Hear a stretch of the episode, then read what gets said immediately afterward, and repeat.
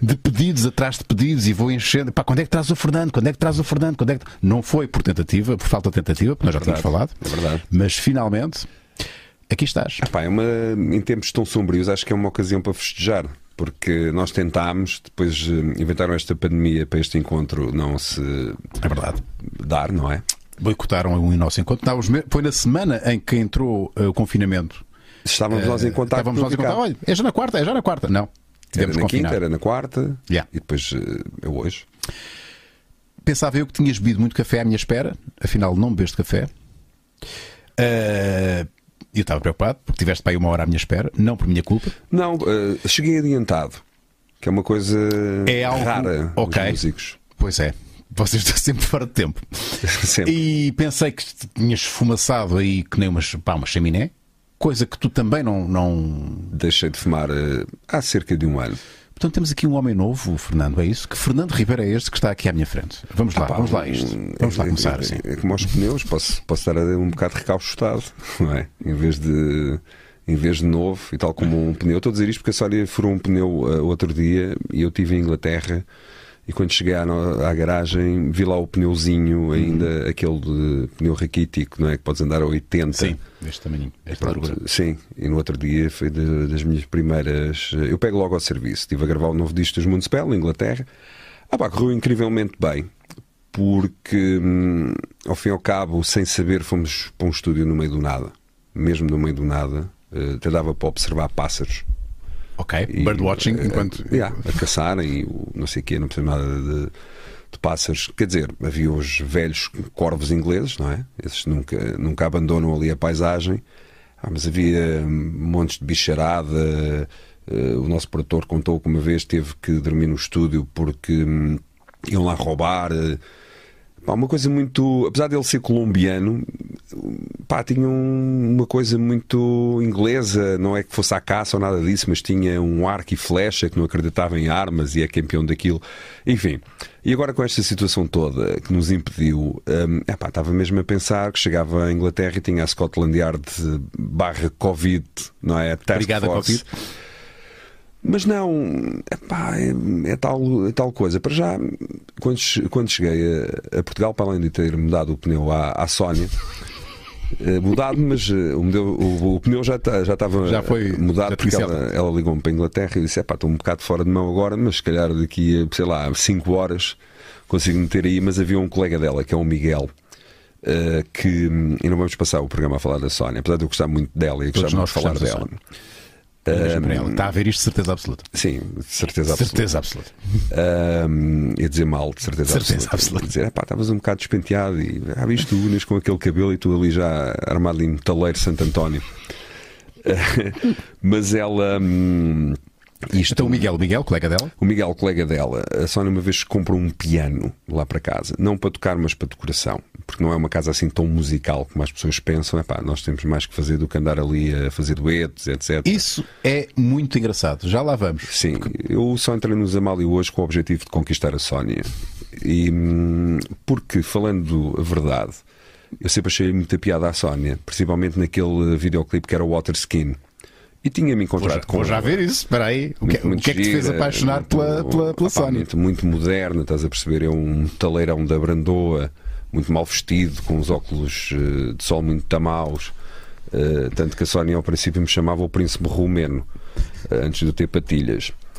Ah pá, encontrava de vez em quando num, imagina, num- numas conferências, nos prémios, eh, ia, ia ver, via e achava-lhe muita piada, até comprei o disco dos Gift e tudo por causa dela, ou os dois discos. Ah, mas ela dava-me sempre muito para trás, eu compreendi que era, que era a toda a gente. Depois lá nos começámos a amigar, Ok. ah pá, e a coisa, e a coisa deu-se e pronto, eu sei que os casais, entre aspas, célebres têm aquela dinâmica do casa-descasa, Yeah. mas nós não, porque nós hum, assumimos mesmo aquilo que, hum, que nós somos e um bocado cada macaco no seu galho. Por exemplo, o programa que ela fez da máscara, aquela primeira edição. Ah pá, a produção queria que eu fosse, queria que eu fizesse assim um cameo. hum, Mas com máscara, portanto. com máscara. Eu disse: epá, mal eu entre no recinto, a Sónia cheira-me, percebes? Hum, já não bastava a minha mãe dizer que eu era o corvo e que telefonar-me e eu, eh, não tendo o dom da ubiquidade, porque estava no estrangeiro a tocar, estive lá durante três meses enquanto a, máscara, as galas decorriam, e a minha mãe, eu estava, por exemplo, olha, em Istambul a tocar, ah, és tu. Eu conheço o teu andar, filho. Então não sei, é que te pari. Ah, pai, não era, estás a perceber? Por isso foi muito engraçado. Mas voltando ao piano, ela comprou Sim. um piano a uma amiga. Epá, e nós tentámos carregar o piano lá para cima, ainda um, pá, uns 3 ou 4 Espera aí, estamos a falar de um piano de cauda? Não, estamos a falar de um piano de parede, Parede, ok. mas de um piano que, cuja hum, reverberação eh, do piano fazia.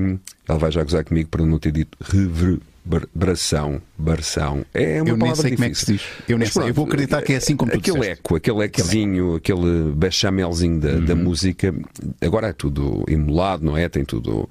Hum, Os filtros, no computador, os filtros.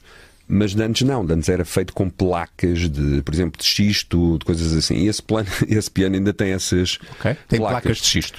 tem lá dentro e é super pesado. Eu lembro-me que o Miguel Ribeiro, também, eh, dos Gift, que mudou o pneu e que é uma espécie de Hércules. Eh, Mas ele é pequenino, não é? Pá, pá, mas O Miguel é pequenino.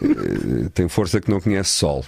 Eh, e hum, ele não só levou o piano, como nos levou a todos pela escada acima, estás a perceber?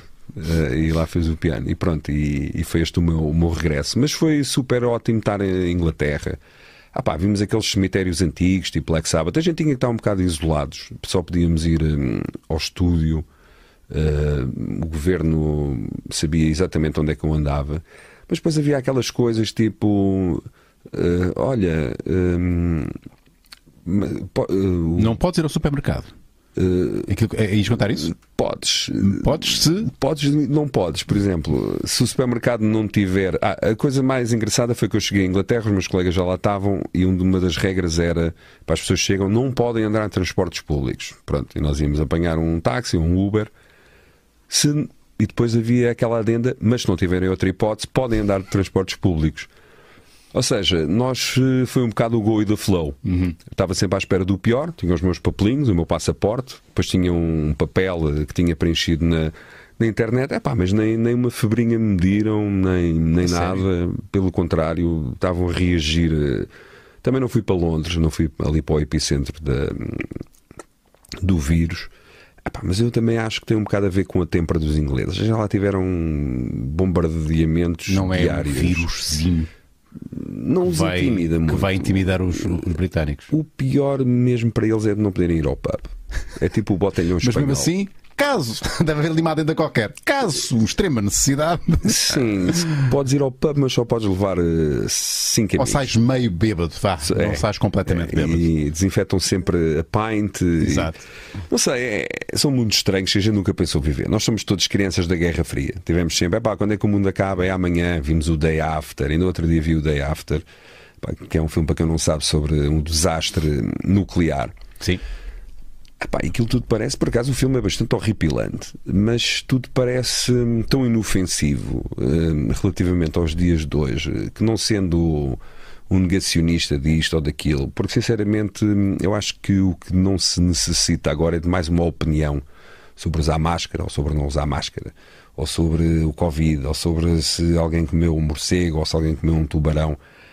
Acho que isso ainda tem feito as coisas piores, porque tem criado extrema desinformação e até para as autoridades é difícil passar uma informação a quem não tiver eh, preparado para, pelo menos, hum, acreditar nela. É aquela coisa que se chamava hum, hum, na arte a suspensão da crença ou na literatura. Ou seja, tu estás a escrever uma coisa e a pessoa está ali completamente. que acontece? Ah, isso não é assim. Ah, isso é possível aqui um pé de laranja lima a falar. A questionar tudo Não, mais alguma coisa. não. Sim. Isso é um bocado os dias de hoje, portanto, vai sendo difícil uma pessoa hum, sequer criar fantasia ou viver assim com, pá, com a fantasia de que isto vai ser melhor e que, e que vamos, hum, e que vamos eh, ultrapassar, hum, ultrapassar isto, que eu acho que, eu acho que sim, epá, e podemos se calhar até nos ir divertindo, porque epá, a quarentena foi uma uma época em que eu não estava nada habituado. Eu só fiz uma viagem de avião este ano. Normalmente faço centenas. Fernando Ribeiro só viajou uma vez de avião este ano. O Fernando Ribeiro dos Mundos Spell, que passa Uh, eu nem sei quantas horas é que estás uh, no avião e, e, fora de Portugal. Ah, mas... mais do que metade do ano estás fora de Portugal. Uh, sim, agora acalmei um bocado, uh, porque somos mais criteriosos. Uh, nasceu o Fausto, entretanto. Sim. Epá, e a saudade e o amor é uma coisa. E desde fui para Alcobaça, fomos muito fazendo um ninho, estás a perceber? Fomos juntando a pecinha, fomos voando, trazendo mais uma palhinha, mais outra palhinha. Epá, e aquilo realmente hum, é difícil sair dali porque nem é o quem passa por Alcobaça, é mesmo. Quem vive por Alcobaça? é, é mesmo aquilo, tem ali um. Eu lembro-me de estar em, em, digressão com, com os Amália hoje. Pai, estamos uma mera semana fora a fazer uns concertos em Espanha, uma semana e meia, e estar na carrinha e toda, toda a cru praticamente era de Alcobaça. Epá, mas uma histeria, ah, já sentia, já estava longe das torres do mosteiro. Eu disse, epá, mas meninos, então, mas eu estou seis meses fora e epá, comer eh, kebabs todo dia, todos os dias. Agora tu és esse gajo. Uh, não sou esse gajo ah. ainda, mas percebo uh, aquilo que me ri, que neguei à partida, percebo que aquilo realmente tem um, um, quase uma, uma coisa encantatória de regressar lá. E foi por isso que quando me amiguei com a Sónia, morámos uh, ali ao pé de Campo de ali ao pé do aqueduto, depois fomos para Sintra. Não sei fazer o quê. Sintra é lindo, mas definitivamente é, não era para nós. A minha mãe, que mora no Casal de ali na Amadora, vai-me ver muito mais vezes a Alcobaça que a Sintra, apesar de ser muito mais longe. Que ela dizia-me assim, apesar de toda a carga já do, dos Municipal, do heavy metal, das coisas, eh, dos móveis queimados com velas negras lá em casa, na das, gali das galinhas. É, não galinhas? Não galinhas. Não, pá, o meu pai tinha hum, a mania, isso foi das coisas mais incríveis. Eu até estou a escrever um livro, um romance que vai sair para o ano e tem algumas dessas, dessas partes, porque a história é uma história sobre a Brandoa. Uh, e é uma história de um bairro pobre, mas que tem todas essas personagens e todas essas maluqueiras das galinhas em casa, etc. E depois vai-se construir um, um bairro rico e eles uh, vão numa guerra, mesmo com tanques e não sei o quê, vão fazer essa guerra. Mas o meu pai, uma vez, um, começou a criar pombos em casa, uh, assim tipo colombofilia amadora. Uhum. Um, epá, e os pombos sempre foi um animal que me deu bastante impressão. Para não dizer asco, uh, ou não? Sim, até dizem que são os ratos com... Com penas. Exatamente, com ratos com asas, ratos com penas. Epá, e havia hum, certas coisas uh, ali daquele bairro que eram muito engraçadas. Uma delas era essa criação de pombos. Houve uma altura que era um trend, estás a perceber? Para quê? Eu nunca percebi não sei. a cena da clubofilia. Uh, há pessoas que os comem. Pronto. Queria... Ok, mas e tem um fim. Até há ali uma história muito famosa da Brandoa, que é do Júlio dos Pombos. O Júlio dos Pombos é um restaurante entre a Brandoa e a Falagueira, onde eu me fiz metaleiro, que era uma escola. Apá, uma escola com, com a sua gravitas, em que eu vi tudo, desde espancarem um contínuo a, aos alunos, em vez de. Houve um incêndio na escola, e os alunos estavam a mandar erva seca e palhas para o incêndio, a dizer que estavam a ajudar a apagar. Epá, pronto, eram, eram outros tempos, tempos. e outra inconsciência. Uh, e reza a lenda urbana que o Robert De Niro, tu conheces essa história de certeza, não entrou numa discoteca ah, sim, sim, sim, em. Lisboa. É mito ou não é mito? Uh, não sei, mas um, mito ou não, eu conheço a personagem que o. Que integra essa história.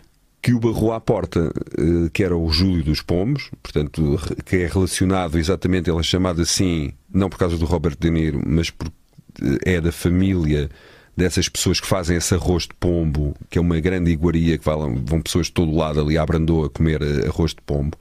Por não sei se o meu pai estava ali a ver uma oportunidade de negócio ou, ou não, de criar aqueles pombos gourmets uhum.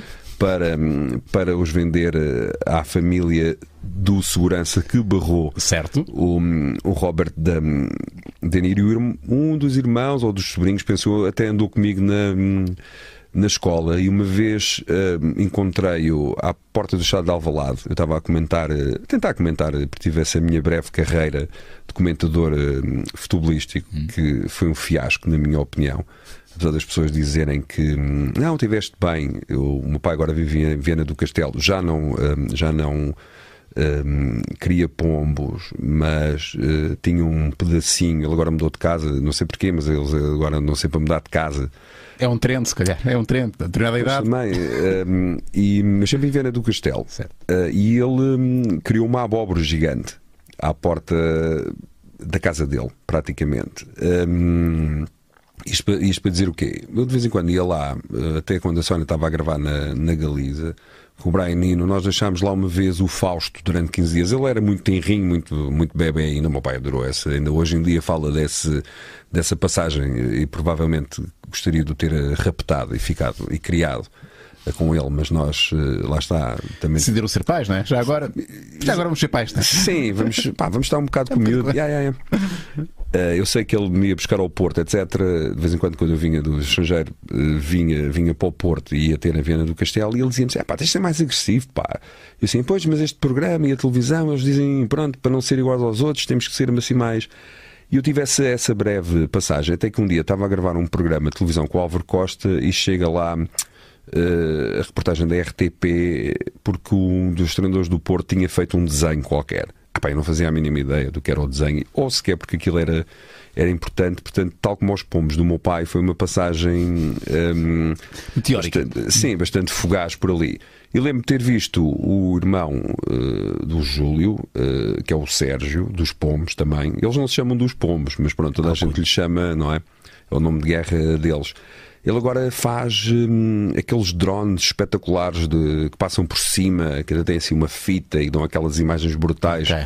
tipo PlayStation do, do, do, futebol. Epá, e a Brandoa sempre foi um, um ninho de, de experiências. E eu conto histórias da minha família, a Sónia.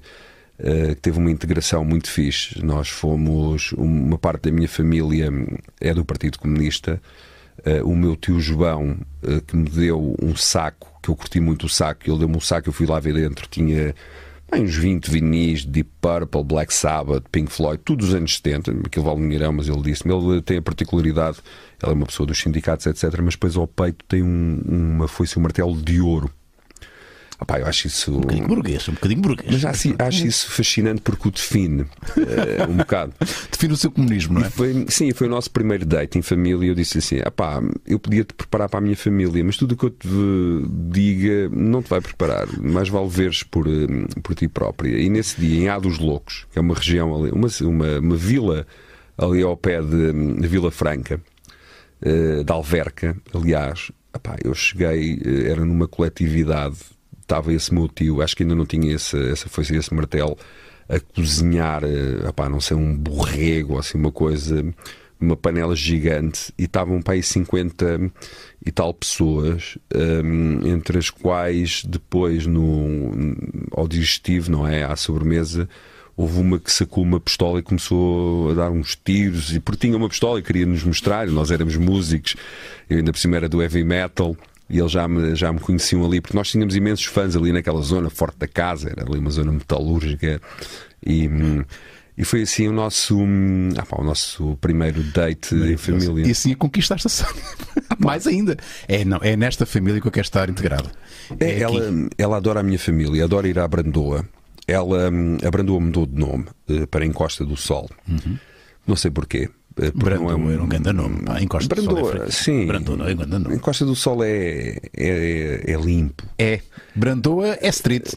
É street. É street. street. Eu nunca tratarei um, aquela terra por Encosta do Sol. E aliás, quando houve a mudança de, de nome, nós ganhámos uma medalhita lá. Uma, uma medalha, uma casquinha, percebes? Uhum. Eh, de mérito cultural, etc. Pronto, nós com a Brandoa temos esta relação desde a ordem de despejo porque quando os municipais ensaiavam no pavilhão da Brandoa, a nossa alcunha era a serralharia. porque, porque? Hum, epá, por causa da destruição das guitarras e do som. Parecia que estavam a cortar metal ali. Era, chamavam-nos a serrilharia, tivemos várias ordens de despejo, epá, vários conselhos para, por exemplo, até o primeiro disco nós éramos uns tesos, epá, não tínhamos dinheiro para comprar muito material, portanto ensaiávamos com um, o material da banda de baile, que tinha gigs, não é? Que tinha concertos pagos e tocavam. Por acaso eram. Tenho, tenho a impressão, já não me muito bem, mas não, acho que não eram muito bons. Mas tinham um bom material. Ah, pá, e nós, quantas vezes estávamos a ensaiar a serralharia e depois tocavam à porta, era um pavilhão grande e nós arrumávamos tudo. Foi assim que nós uh, conseguimos fazer também de equipa técnica, também aprendemos a fazer logo ao mesmo tempo. Pá, entrava uma pessoa e estava lá o nosso guitarrista assim com a guitarra desligada. Tim, tim, tim. Passa-se alguma coisa? Perdão? E as pessoas diziam: Ah, baile hoje! Ah, baile! E nós, "Ah, ah." pronto. E entretanto lá hum, ganhámos, mas eu fiz, eu não estava cá, para não variar, fiz um pequeno discurso que entreguei à minha irmã, tipo Oscars, mas da Brandoa. Sabes que esta E, e- e- essa casquinha, portanto. Casquinha, casquinha, pá. A Sónia tem umas medalhas. hum, até uma uh, foi condecorada pelo Presidente da República, Jorge Sampaio. Disse: é pá, fiz. Mas eu não sei se aceitaria uma, uma condecoração dessas. Teria que pensar e iria-me fazer um pouco difícil.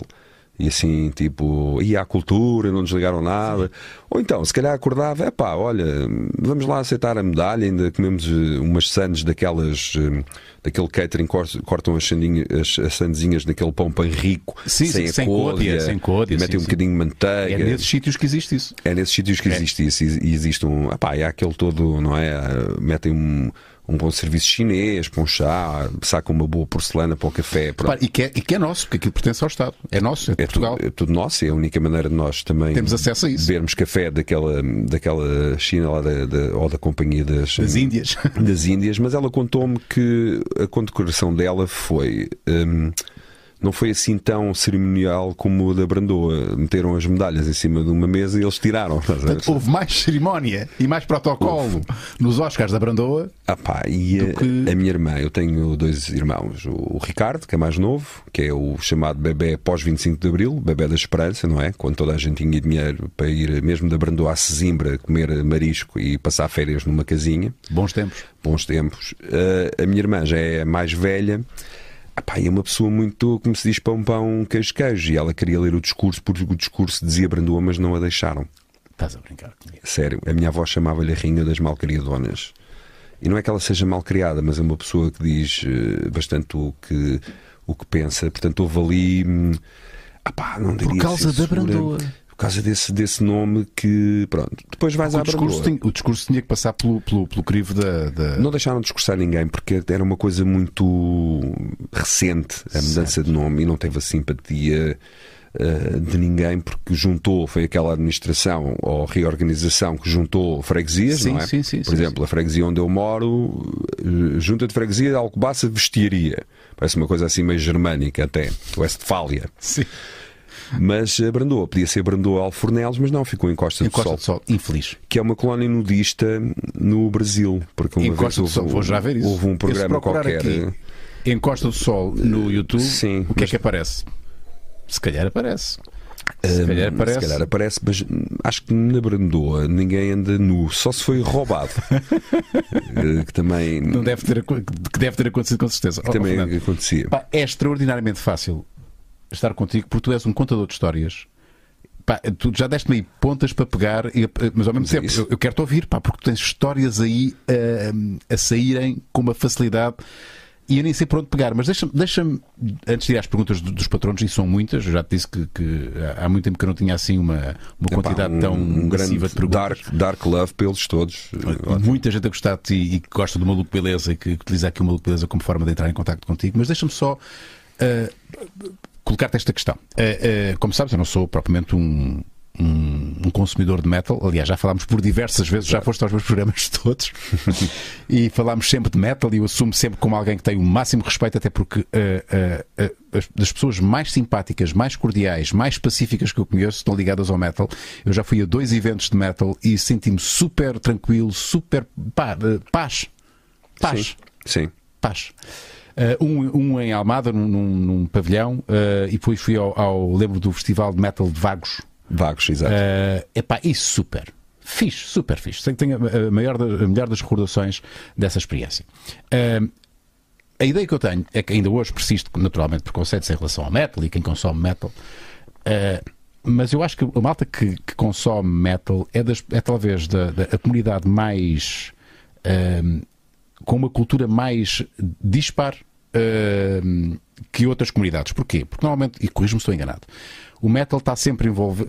Há sempre há uma certa mística, há certo, um certo misticismo à volta da- da- da- das bandas de metal e, de- e dos- e do teor das, das músicas. Há sempre política também lá. Uh, há sempre filosofia. Estou enganado ou não? É, é, talvez o estilo musical onde, onde, onde estas, três, uh, estas três áreas uh, estão presentes e quem consome, por arrasto, acaba por, por ler, por, por, por, perceber as letras, o que é que eles querem dizer com isto. É verdade. é malta muito culta. Sim, eu não diria que todos os metaleiros Sim. são cultos, mas a tendência dominante hum, é essa. Eu até, quando comecei a ouvir metal, no meu caso, fiquei logo surpreendido, uh, por exemplo, os Iron Maiden, que é uma banda que toda a gente conhece. Os Iron Maiden, eles próprios, para além de, do Bruce Dickinson, que é o vocalista, ser uma espécie de homem do renascimento, uhum. o homem pilota aviões, o homem faz grima ele até mete um bocado de nojo por ser tão. Ele fez tão um. Completo. Tão completo. Ele é mesmo uma pessoa super completa. Tem um curso uh, de história. Uma vez estive com ele na Bélgica a fazer promoção numa rádio. Ah, o homem disse-me tudo de Portugal. Ele só disse uma coisa que era o El Cid, que era espanhol. Eu dizia, pá, mas eu não disse nada. Pá, respeito, deixa lá o homem pensar que o El Cid é português. Bom, nós temos um Cid, né? Se calhar estava a falar desse, Pronto, não Se calhar estava a falar, epá, de certeza que estava a falar uh, desse, mesmo não tivesse, Estava. Estava. Pronto. Que, é, que o José Cid é assim. Tem que estar a falar. Estar. Eh, porque hum, opa, nós, hum, antes de irmos ao heavy metal, também tivemos um eh, um encontro com o José Cid, ele ia tocar à Bélgica e nós também íamos tocar a. Acho que íamos para outro sítio, ele ia para o Luxemburgo, mas nós apanhámos. Encontraram-nos no aeroporto? Encontramos no aeroporto. No Municipal? Meet Cid. Uau. Foi muito fixe, eh, porque ele não fazia a mínima ideia. Ele sabia o nome, mas não fazia a mínima ideia de quem era e depois perguntou-nos um, vocês são a banda que me vão acompanhar. E nós ficámos assim, pá, estamos a acompanhar, mas nós vamos tocar o nosso próprio concerto. E depois o nosso baixista, que é assim, mais, mais eh, gosta de fazer mais, mais, mais piadas. Uh, também nos encontramos com o Pedro Brunhosa na, na embaixada, do, no consulado dos Estados Unidos, e há lá uma máquina que tem vontade para. Eu não me esqueço do heavy metal, nunca. Eu sei. Um, Um, há lá uma máquina fotográfica que tem vontade própria e o Pedro não conseguia tirar fotografias e o nosso baixista disse: Tens que experimentar, porque ele fala assim, porque ele é um bocado venezuelano, tens que experimentar tirar os óculos. E disse: pá, mas andaste com o homem na escola, ok? O Pedro Brunhosa, o homem, o homem não tira os óculos. tem quintas no dor e vende, e vende milhares de discos e pá, é uma pessoa que a gente tem que respeitar. Claro que ele tirou os óculos porque toda a gente nos Estados Unidos não interessa se é Brunhosa, claro. se é Ribeiro. Uh, aquilo estamos todos. Um, eh, e o José Cid depois perguntou-nos e o nosso baixista: uh, vocês têm uma banda? E ele e o nosso baixista sim, somos uma grande banda. E o José Cid, o vosso nome é grande banda. E eu lá tive de dizer para acabar com a conversa: olha, nós somos os Municipal, ok? Nós vamos tocar uh, prazer em conhecê-lo, pronto, já nos tínhamos claro, já o conhecemos, não é? A sua fama não? percebe. Um, e ele um, ah pá, depois esteve a falar muito um, uh, connosco, mas a mim disse-me logo: quem é que é o marido da Sónia?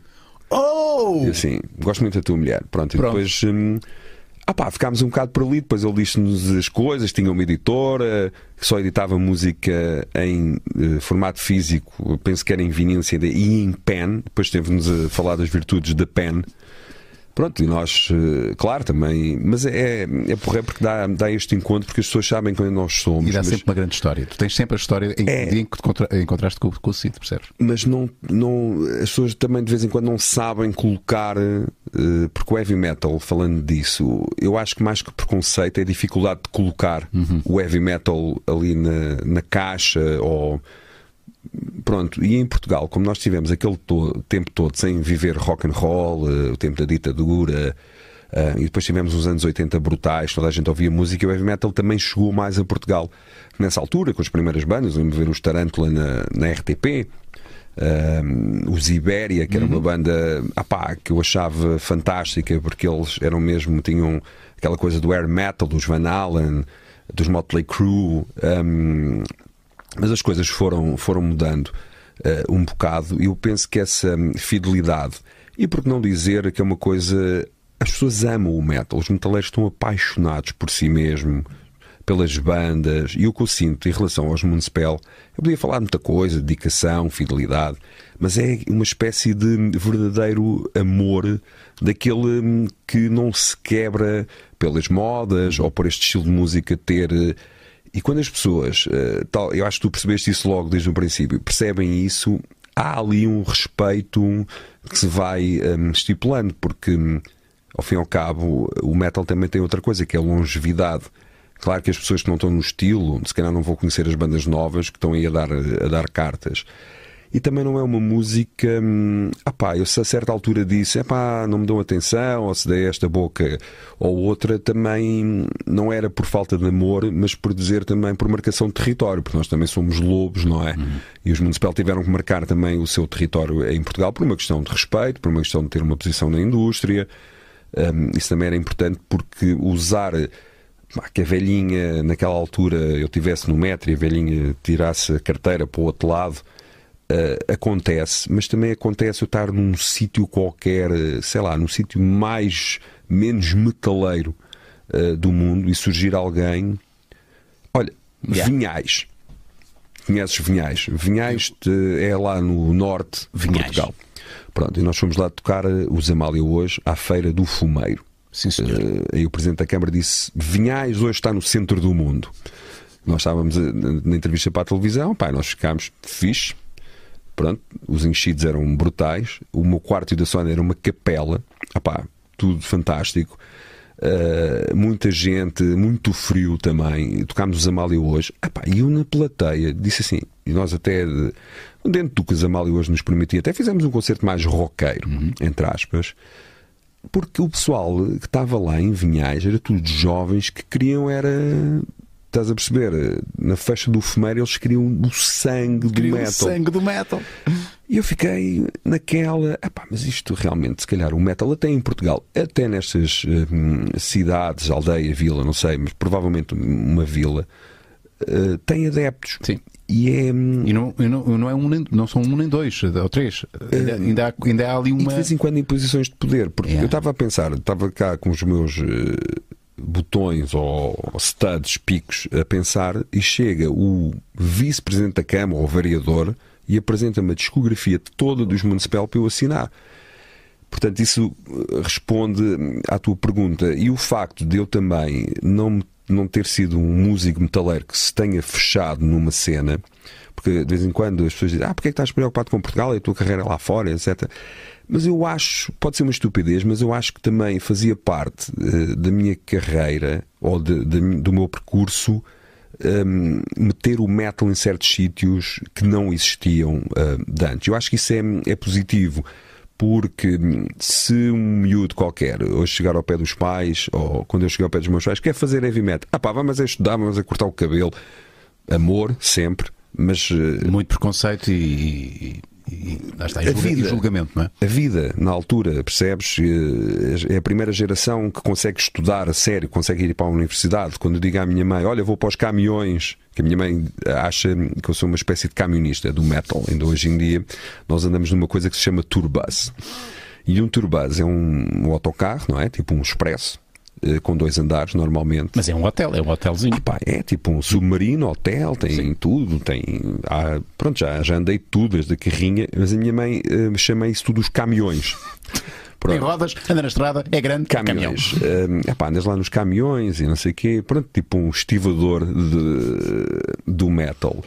Uh, e tudo fazia muita, muita confusão. Mas eu sempre, desde uma tenridade que, desde que comecei a e lembro perfeitamente quando os meus pais começaram a ver eh, Municipal, foi no Coliseu, eh, numa coisa, numa festa que era a Apple. Epá, éramos nós, os chutes, os Colip Noise e os sitiados. Epá, sitiados eh, na BR, não é? Chutes sempre aquele clássico, Colip Noise na BR, e nós fechávamos a noite e aquilo estava cheio de metaleiros. Pois eu vinha sempre, pronto, estava, não estava nervoso, estava mais ansioso ver se os meus pais se sentiam à vontade. Sim. Vinha sempre ao camarote, meu pai ao pé do camarote presidencial, estás a ver? E eu ia lá, precisam de alguma coisa, querem uma água, querem um sumo, querem uma cerveja. E o meu pai dizia sempre: Ah, isto agora toca os calopnós, as pessoas vão todas para casa. Isto agora toca os chutes, vai tudo para casa. Epá, e não foram. E foi também aí que eu fiz a decisão de viver da música, porque lembro-me de ter chegado dos caminhões, estar na casa dos meus pais na Brandoa, a comer a comida paga por eles com o disco Irreligious na altura, em 96, mais ou menos quando a gente se conheceu, uhum. um, ou um bocado mais tarde, talvez, no top alemão. Epá, eu a comer ali a comida dos meus pais, ainda bem, não é? Uh, e a ver um anúncio na televisão, e a ver a minha cara na televisão e estar ali na Brandoa. Epá, na próxima oportunidade que tive de ir à Alemanha, disse lá: epá, desculpem lá, mas eu já apareço na televisão em Portugal, já estamos no top. E os alemães finalmente começaram-nos a pagar para a gente andar lá a ver os, hum, os caminhões. Yeah. História do Caraças. Estás a falar de 1996, provavelmente, não é? Eu lembro, foi nessa altura que, Sim. Que eu também comecei a fazer televisão, portanto, eh, foi nessa altura que nos Foi conhecemos. na altura que Eu começámos a lembro de ter-vos entrevistado no Parque da Amadora, Ah, sim, sim. Parque Foi, não foi? É verdade. eh, em 96. Bruno Fonseca, grande Fernando Ribeiro. Como é que eu agora dou conta destas perguntas todas, meu caro? Vai ter que ser assim um bocadinho aleatório. Vamos ver se conseguimos despachar bastante. O primeiro concerto que vi dos Municipal foi há muitíssimos anos no Porto, com Web, a ver se eu sei, pá, eu não sei dizer o nome de Web, sim, Web, Web. Pro, Procyan sim. e WC Noise. Lembro-me que a relação com WC Noise não era boa. Seriam os primórdios da guerra. Metal do Norte versus Metal do Sul.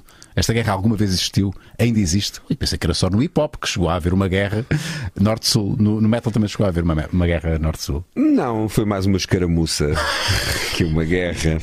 E cheira meio eufemismo para qualquer coisa. Escaramuça. Não, sim, uma escaramuçazinha. Mas ouvias de facto? Uh, houve, não, não, não foi comigo. Por acaso tenho que corrigir aí o. Como é que ele se chamava? O Bruno? Bruno Fonseca. Bruno Fonseca. Não foram os ProScience, foi uma banda que ainda está em existência. Lembro perfeitamente desse concerto.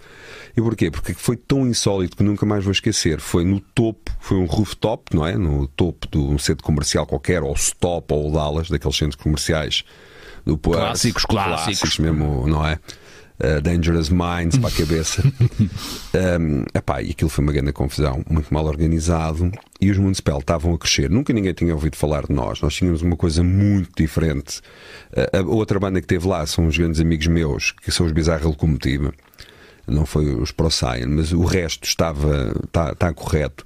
Ah pá, e havia ali aquela comparação, posso dizer, de pizzas. É, até podes dizer, podes ser mais agressivo, mas sim, Pronto, vamos medir sim, pilas, é? medir pilas, exatamente. E nós tivemos hum, um bocadinho a medir as pilas com os WC Noise, hum, que até hoje em dia hum, opá, não somos amigos, mas somos eh, conhecidos. Até já toquei na, na Gala do Dragão eh, de Ouro do Porto. Completamente território, território, território hostil, não é? Aquela, aquela série de derrotas eh, do Porto eh, foi depois de eu ter eh, Houve trauma. can- cantado lá nessa, nessa gala em que a única coisa vermelha na gala era o cabelo da Sónia. Porque hum, epá, não, não tiveram coragem para dizer para ela. E ela foi convidada e foi aí que ela também se tornou do Porto, mas isso é outra, é outra, do Futebol. Clube do Porto. Um, epá, e nós chegámos lá e achámos que fomos super maltratados, cortaram-nos a eletricidade e tudo, e havia uma grande pressão, porque nós estávamos na mesma agência, que era um. Olha, um rapaz que tem ali uma grande loja hum, de discos que é o Hugo Moutinho. Agora não me lembro da. Mas é, pronto, é uma pessoa ainda ligada À música. à música. Epá, e nós achámos que estávamos a ser ali um bocado. Nós é que tínhamos puxado aquele pessoal todo, os WC já tinham discos, já tinham os fãs, era o Porto, etc. Epá, lembro das namoradas deles, ah, o que é que vocês querem, caralho? Venham para aqui de Lisboa, vocês filhos da puta." Epá, e o nosso beijo baixista hum, acho que deu uma chapada num. E, e pronto, e depois ficou. E foi o início de uma bela amizade.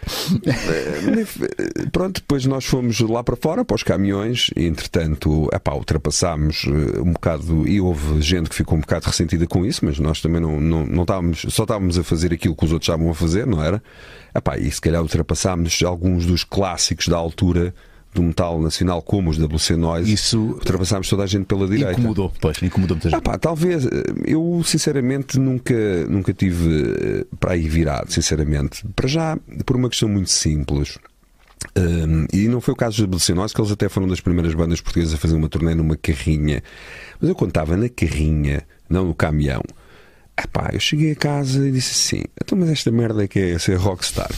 Epá, caguei na merda, isto é uma merda de passar fome. Não quero isto para a minha vida. Epá, estou a estudar filosofia, se calhar vou ser professor, que também não é, pronto. eh, também Não ias é. ganhar nenhuma fortuna. Epá, não, ia ser eh, prejudicado, ia ser eh, vítima dos, dos, dos papás e de- de- de- dos caprichos do- dos Ministérios da Educação. A educação é a nossa paixão. Epá, cada vez que há um governo, há uma revolução na educação. Eu até achava porreiro no nosso tempo. Epá, quem tinha notas, quem estudava ia para a universidade. Depois fez a PGA e fez hum, prova de aferição, mas isso contava um bocadito. Agora, epá, o, o Fausto, eu digo assim, epá, eu ano passado com a com o confinamento, tirei a segunda classe outra vez. Tipo, os poliedros Yeah. e a prova real de matemática. e Yeah. Assim. Epá, mas, eh, quer dizer, pago, ainda estou aqui. Mas por acaso hum, correu bem. Mas para responder, não foi uma guerra. Epá, sempre tive grandes amigos no Porto. Aliás, sempre adorei o, o público do Porto porque hum, tem uma, hum, epá, uma cena quase bairrista que eu, que eu admiro enquanto uh, membro de, ou habitante, ou ex-habitante, ou membro honorário da, da Brandoa, uhum. porque eu sinto-me assim, uma das melhores coisas que saiu de lá. E pronto, e não, não peço desculpa por isso. Um, e... Então admiras e respeitas esse, esse bairrismo, não é? Esse, esse, esse amor ah, claro, à, claro. É a coisa à mais, origem. A coisa mais fixe que há é tu dizeres: pá, pessoal, vamos tocar ao Peru. E a primeira resposta nas redes sociais: então e o Porto? Yeah. Epá, e de vez em quando, hoje em dia já há uma piada com alguns amigos meus do Porto. Digo, vamos tocar ao Porto. E nós vamos tocar ao Porto, imagina agora dia 17 de dezembro, se tudo correr bem. Eh, Eu digo, vamos tocar ao Porto. E a primeira resposta, e o Porto? Epá, andamos nisto há anos e é fantástico, percebes? Nós já anunciamos os concertos no Porto, não é? Os Municipal vão tocar ao Porto. Mas eles perguntam quando é que vão ao Porto. E o Porto? Sempre, sempre. Há imensas bandas. As pessoas lá são super hospitaleiras. Se calhar por essa falta de hospitalidade, nós sentimos que estávamos a ser um bocado hum, enganados e um bocado enrabados, Sim. entre aspas.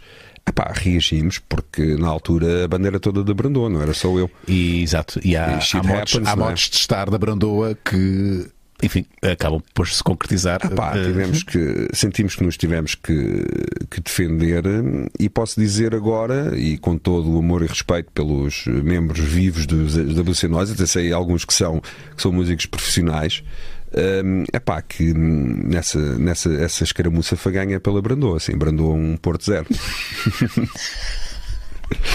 Já vão quantos anos, meu? Ah pá, isto já foi em 95 Isto é- ou pá, foi outra vida. 94. Outra vida. Foi, mas as- epá, uma das coisas a gente estava a falar do metal. O metal tem uma memória brutal. De vez em quando as pessoas até vivem, vê se não faço shit, até vivem um bocadinho no passado. Mas é, é giro, pá, é giro que as pessoas, vê lá, tanta coisa. Nós estamos em 2020 eh, e a primeira pergunta vem de uma coisa assim. Yeah, é verdade. É, que havia um fogo, eh, um fogo questionante dentro do, do Bruno, não é? Sim, ele tinha que, Que- tinha que ele tinha que tirar Mas mesmo a nível. É, é curioso estás a falar disto, porque de facto, mesmo a estética do metal não se alterou muito ao longo destes. É pá, destes anos todos, estes 25 anos. Pelo menos, não é? Sim, há, há muitas coisas modernas, mas isso hum, eu acho que hum, eu hoje em dia tenho, sabes que eu estou sempre a contar histórias e a teorizar. Eu acho que hoje em dia, principalmente no heavy metal, para bandas já como nós, é uma espécie de museu, percebes? Sim. Nós temos os álbuns novos, que são exposições novas. Depois temos o fundo de catálogo, de vez em quando tocamos. Olha, vamos, o Wolfart fez 25 anos, vamos tocar. Gravámos um DVD no Campo Pequeno, que os- as duas primeiras horas do concerto foram 3 horas. Pá, foi uma confusão com o IGAC. Porquê que vocês lançaram um álbum de três álbuns? Eu assim, é pá, porque não cabia em dois. Não podia explicar de outra maneira. Hum, há muito essa, essa hum, nostalgia, digamos assim. Epá, e depois as pessoas têm que sair pela loja de souvenirs, por isso é que o metal hoje em dia ainda é das músicas que mais vendagem tem a nível de todos os formatos. Merchandise, cassetes. Ah pá, se fizermos cartuchos, ve- vendemos, Yeah. porque depois mistura-se aqui várias eh, coisas que tu falaste: a cultura, a certa inteligência, o tribalismo Sim. também. E há um culto, no fundo. não é? Sim, e também aquele culto da música, porque nós eh, tomamos isto como garantidos. E quem teve pais que gostavam de ouvir o, pronto, música underground Pimba ou dos primórdios do Pimba, nós tínhamos no, no rádio um leitor de cartuchos. Sim. E os cartuchos são fitas boas e é um formato muito melhor que qualquer Spotify ou YouTube. Está ali quase no vinil. É quase um Epá. vinil. É o vinil das fitas. É, ainda é melhor porque, ao fim e ao cabo, a música é gravada em fita e depois é impressa, ou, ou digitalmente agora, não é? Ou em vinil, que voltou, ou cassetes. Nós fizemos cassetes dos Municipal ah, pá, e vendemos eh, montes de cassetes. Eu até eu me ofereci a mim próprio. Eh, A Sónia já não sei o que é que me deu nos anos, ela vai-me matar. Mas esse até não me deu nada. Mas tem que Isso é tem muito que- comum, meu caro. Eu também já sou, Pois, já tem- sou um long runner eh, em casamentos e sei o que isso é. Às tantas. Tem- Para quê? É, sim, tem, tem que ver. Mas eu ofereci-me a mim próprio um leitor eh, pá, cassetes? De cassetes. E fui buscar cassetes.Epá, e tinha um grande som. E a Sónia agora anda a ouvir Lady Gaga. Fala, fala muito, uma mulher muito feliz, mais do que eu. Ah, e de- e, hum, e ela não conseguia encontrar na minha aparelhagem, que toda monitor áudio e um prato, e foi lá um técnico de som dos GIF de afinar aquilo, não sei o quê, mas não tinha aquele bombo tipo carrinhos de choque, sim, estás a perceber? Sim. Pá, eu disse assim: experimenta lá a cassete, porque o, o pack com a, da Lady Gaga vem um disco. Com a cassete. Uma cassete e um que a Sónia fez uma pré-ordem. Totalmente. Então, uns gifts. Yeah. Uh, epá, e, e a cassete bombou como o caralho. Bombou, epá, até se gastar, vai ser provavelmente o formato preferido dela. Sim. Eu tenho que... O Marco, estás aí, não estás? Estás aí desse lado, não estás, Marco? Tenho que... o, Marco, o Marco também tem um passado musical. Eu tenho que perguntar isto porque muita gente teve, teve uma fase metal. Uh, ah, tive, claro, também tiveste uma fase claro metal. Que sim, claro que sim. Porque muita malta ligada à música. A iniciação à música foi com banda de metal. Baixista numa banda de metal. A sério? Pá, mu yeah. Muita gente, muita gente. A Lady Gaga, por exemplo, é uma fã confessa de, de metal. Yeah. Ela. A Miley Cyrus está a gravar um disco com versões dos Metallica. Epá, é um, sei lá, ali um grito de adolescência. Eu nesse aspecto nunca, nunca cresci, ou fui crescendo com o metal. E depois quando tive uma banda e fui para os caminhões, epá, às tantas também já não ia fazer outros estilos, apesar de gostar e ter participado um, em diversas, diversas outras coisas, mantive sempre ali o meu core Uh, no metal e apesar dos Municipal terem bastante experiências até dentro dos Municipal musicais, sempre fomos e sempre seremos uma banda de metal eu não acho isto uma coisa hum, que me reduza ou que nos reduza. Uh, pelo contrário, epá, é nem sequer uma zona de conforto. Uh, hoje em dia já há pessoal a misturar Delta Blues com metal, sei lá, pessoal que ainda outro dia a nossa editora, que é austríaca, assinou uma banda de polka metal. Epá, aquilo... Polka metal? Turbo, okay. polka, polka metal. Uh. Pá, uma, houve uns também da nossa editora que fizeram um, uma versão do reggaeton, que é o Norwegian Reggaeton.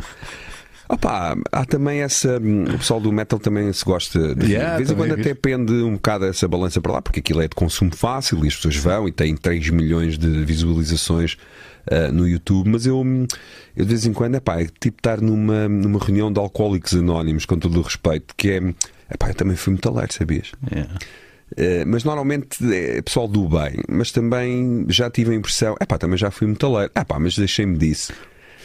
Mas depois há pessoas que se deixam disso na superfície e são os chamados uh, Clark Kents do metal, que vão ali aos concertos no, no Pavilhão Atlântico, na Altice Arena, do Judas Priest e dos uhum. Iron Maiden, epá, e saem do banco e vão à cabine telefónica ou ali ao Vasco da Gama antes de comerem um hambúrguerzinho pá, tiram a t-shirt, tiram, ou melhor, tiram a camisa, tiram o colarinho, tiram a gravata, epá, e estão ali na, na primeira fila. Sim. E também há muito disso, sim, porque ao fim e ao cabo a vida que nós uh, levamos, a minha tive sorte. Uh, consegui permitiu-te uh, permitiu viver disto e, e, metal, e, e contactar com, com o metal e conhecer muitos dos meus ídolos e de, opá, de, de beber copos com alguns e fazer outras coisas piores Agora, hum, há muita gente que a vida os conduziu sem qualquer juízo de valor opa, ou para vender seguros, ou para estar no banco, ou para ter estas, este tipo de profissões. E não é compatível. Porque uh, querem, não é? Porque é compatível. Hoje em dia já, já depende, percebes? Eu, eu já não estou nas redes sociais, mas estou numa muito engraçada que é o LinkedIn, que é super Pro. chato. Pois é. Até.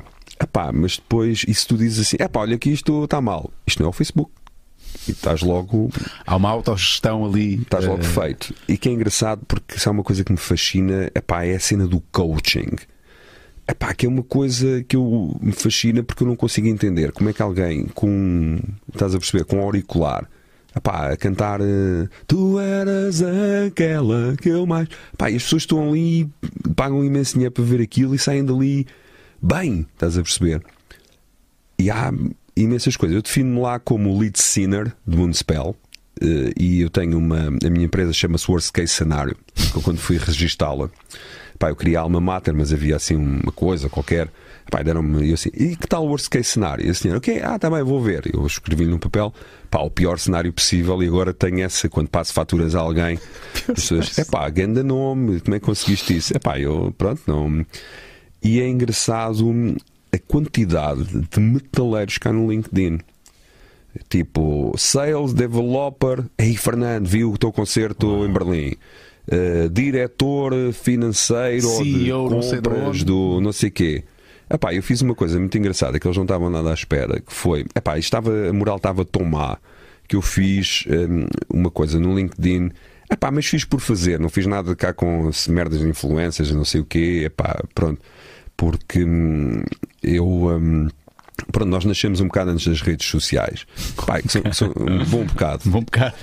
E custa-nos a, a, habituar, por exemplo, eu quando quero. A minha história do Instagram é brutal, porque eu tinha um Instagram. Nós não tens isto, tu tem, eu não tenho. tem, mas tu não tens. Eu não tenho. Em 2015 eu estive na Suécia a gravar e convidei a Sónia para ir lá uh, ver a Suécia. Ela detestou a Suécia. Odiou, disse não, que as crianças não se riem na rua e que não havia barulho e que era tudo muito esquisito. Uh, e o Fausto também foi, foi a primeira vez que ele viajou de avião. Ele era, era ele a única criança que se ria. Era, era. Eu estava no parque e as crianças estavam todas assim com, as, hum, com aquelas. Que, é que esta criança está a fazer? Com aquelas cabeças e faz. Ah! a gritar. Epá, e eu estava a ver o telefone, estava a ver o meu Instagram, que era Fernando Mundo, que já não existe, coisa de procurar. Um, e a Sónia vem por trás de mim. Ouve lá, quem é que são essas louras todas? Se é pá, são fãs de Municipal. E, e eram fãs de Municipal porque o meu uh, Instagram estava público. Sim. Mas ainda não havia maldade no Instagram, já foi em 2015. Não havia aquelas coisas eh, Sim, de vez em quando mandam à Sónia. Exato. É pá, não sei como é que continuas. Eu saí porque não tinha paciência para me chamarem isto e aquilo e eu não podia responder por ser superior e não sei o quê. É pá, não, não conseguia. Abrandou dentro de mim. Não... E a Sónia, o que é que é essas loiras todas? Sónia, são fãs. E eram, definitivamente não era por ali. Uh, aquilo também não era um Tinder. Acho que o Tinder ainda, ainda, ainda não era. Ainda não era. Epá, e disse-lhe assim: queres que eu pague? E ela assim: epá, não sejas parvo. Eu apago já isto, então isto não me interessa nada, já tenho a ti, já não. Epá, e apaguei. Ela, és tão parvo, não sei o quê. Mas ela ficou contente. Ficou Pá, super é contente, bonito, aliás. Fernando. Tu apagaste o, Apaguei. tu apagaste o teu Instagram. Apaguei, tipo, no strings attached, não é? Porque, sim, por amor, e para, para não estar a ouvir. E impulsivamente, uh, sem. Impulsivamente. Disse-lhe. Disse-lhe, só uma vez disse uma cena muito fixe sobre as mulheres, que é, eh, isto não é sexismo nem nada do género, que é, um, mas é quase que entrar naquele segredo que a gente não sabe. E nem todas as mulheres são assim, porque as mulheres hoje em dia também têm mais que pensar e, que fazer do que pensar em flores e, o que é, e, e viverem na expectativa do que é que os homens trazem ou deixam de trazer. Mas isto foi neste, neste contexto. Ele disse-me assim: opá, eu hum, tens que ver uma coisa. Uma mulher, de vez em quando, uh, não está a pensar que tu vais trazer flores, uh, nem tu, e tu não trazes as flores, mas ela fica desiludida à mesma. Eu assim fiquei, pá, isto é ultra. Isso é, é mind-blowing. Peraí, é, peraí. Não estás foi... a pensar e tu também não. Mas, mas ela não, fica desiludida se não trouxeres. Exatamente. Há ali uma expectativa não uh, avisada epá, que nós não, não, não podemos ganhar. Portanto, as oportunidades que tu temos. Tu tens as tuas flores. Tu deste-lhes flores, deste-lhe flores nessa ação. Foram as tuas flores. Foram as minhas flores. Ou seja, foi aproveitar a oportunidade. Toma lá um buquê de flores. Tinha, epá, foi um grande buquê de flores que ela ficou mesmo, mesmo contente. Pronto. É assim falando, faz.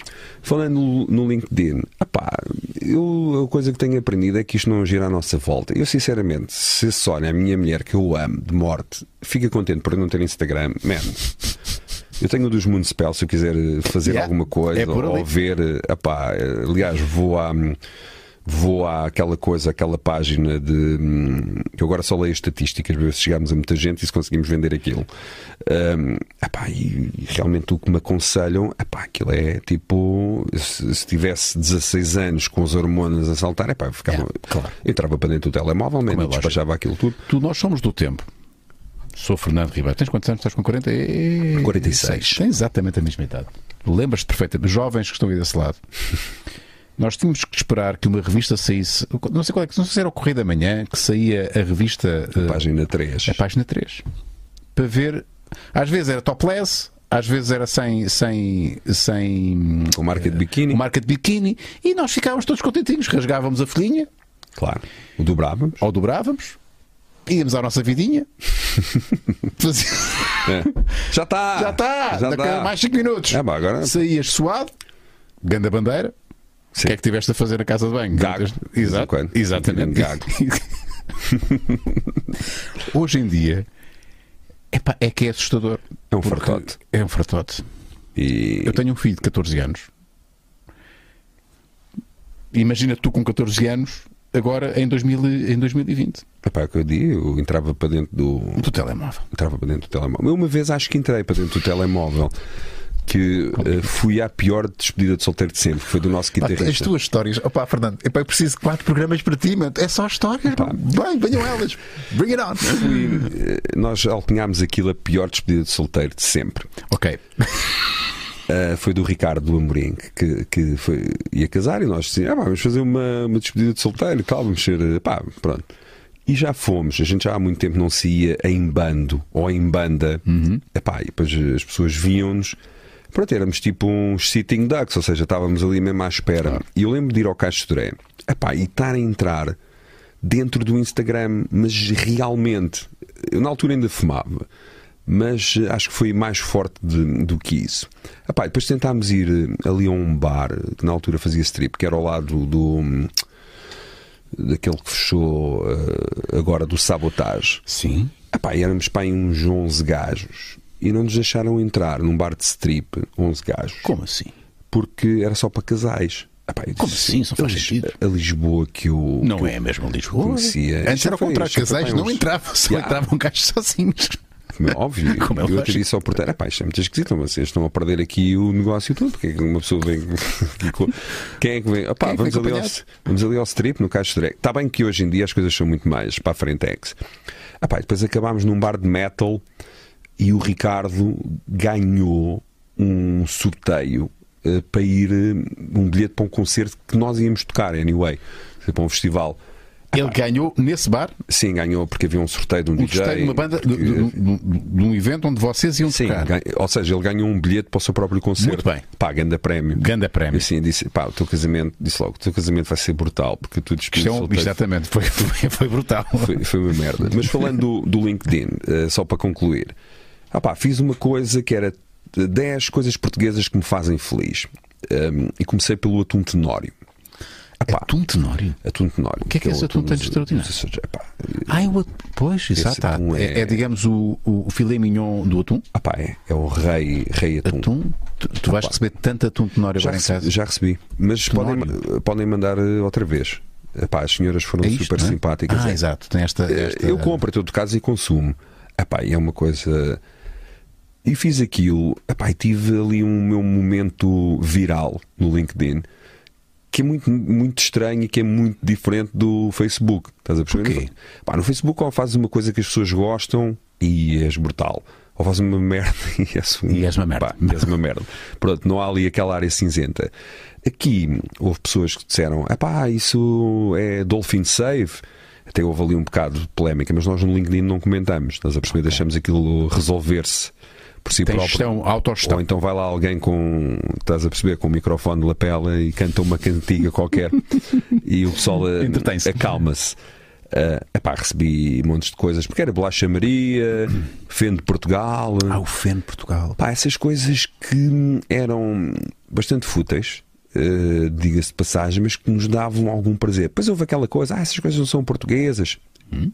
Assim, o bacalhau não é português. Pois não. Mas quem é que vai dizer que o bacalhau não é português? Eu não me atrevo a dizer isso. O bacalhau define uh, Portugal. O bacalhau é Portugal. Pode não existir cá nas nossas águas, mas, mas nós é sim, isso epá, é um detalhe. Mas nós isso é, é um que, detalhe. É um detalhe. Nós é que o levamos ao estatuto. Epá, eu acho que há uma ilha. Bacalhau com B maiúsculo. Se nós podemos nos gabar de qualquer coisa enquanto país, é temos uma ilha da Noruega, que é um país super civilizado, com muito menos Covid e todo já que pá, depende de nós. Pá, que depende de nós. Nós temos uma ilha que trabalha só para Portugal. Para, para Portugal, epá, e é uma das coisas que nós somos muito salões com o Municipal. Uh, epá, e levamos sempre a cenas, tipo azeite, vinho, Levas sal. bacalhau? Claro. Epá, tu claro. levas bacalhau em Le turnê? Levo bacalhau e das últimas coisas eu que em turnê não levamos porque epá, estraga-se. Pois. Não temos onde cozinhar. E cheira muito mal seco. Epá, isso em turnê não é, pra... não é um problema. Porque epá, quando estás nos caminhões eh, tens que. Pá, eu já Tens não... conviver com os odores. Sim, Pronto. eu por acaso tenho sinusite crónica. Portanto, Pronto, é uma benção. O, o, meu olfato não é dos meus sentidos é mais, benção, mais é apurados. E em turnê é uma. É uma benção. É uma benção, mas as coisas também mudaram muito. Epá, eu lembro-me de de estar numa turnê com toda a gente a fumar, inclusivamente dos bancos. Os bancos são as camas, uhum. portanto, são aqueles bancos de submarino, Sim. ou os beliches. Sim. Pai, pessoal a fumar ganzas de lá. Eu, a primeira vez que vi, vi erva, eu assim, que é esta merda? E fiz assim à erva, espalhei-a toda e aquilo é muito pegajento, porque peganhoso, por causa do, do, das alcatifas, não é? Sim. Epá, eu lembro que tínhamos um técnico de luzes britânico que o homem andava sempre assim, fumava, e foi a única vez que lhe viu os olhos. Estás a perceber? Portanto, um assim. período de tempo, ele viu a sua vida dar para trás. Opá, vi- Onde é que está eu- o maná? O Eu maná. não fazia a mínima ideia, para já que se pudesse ter tanta erva num saco. Uh, epá, joguei que aquilo era uma porcaria que estava ali. Estás a perceber? Acumulada. Isso foi logo nas nossas eh, primeiras um, turnés, mas não foi das coisas que eu promovi no, no LinkedIn. Mas este atum, Top, portanto, eh, tu com- consomes. Isto, isto é- eu sei que tenho muitas, há muitas perguntas dos patrões, mas eu acho que é destas coisas que o pessoal também quer saber. Tu, como é que tu consomes o teu atum?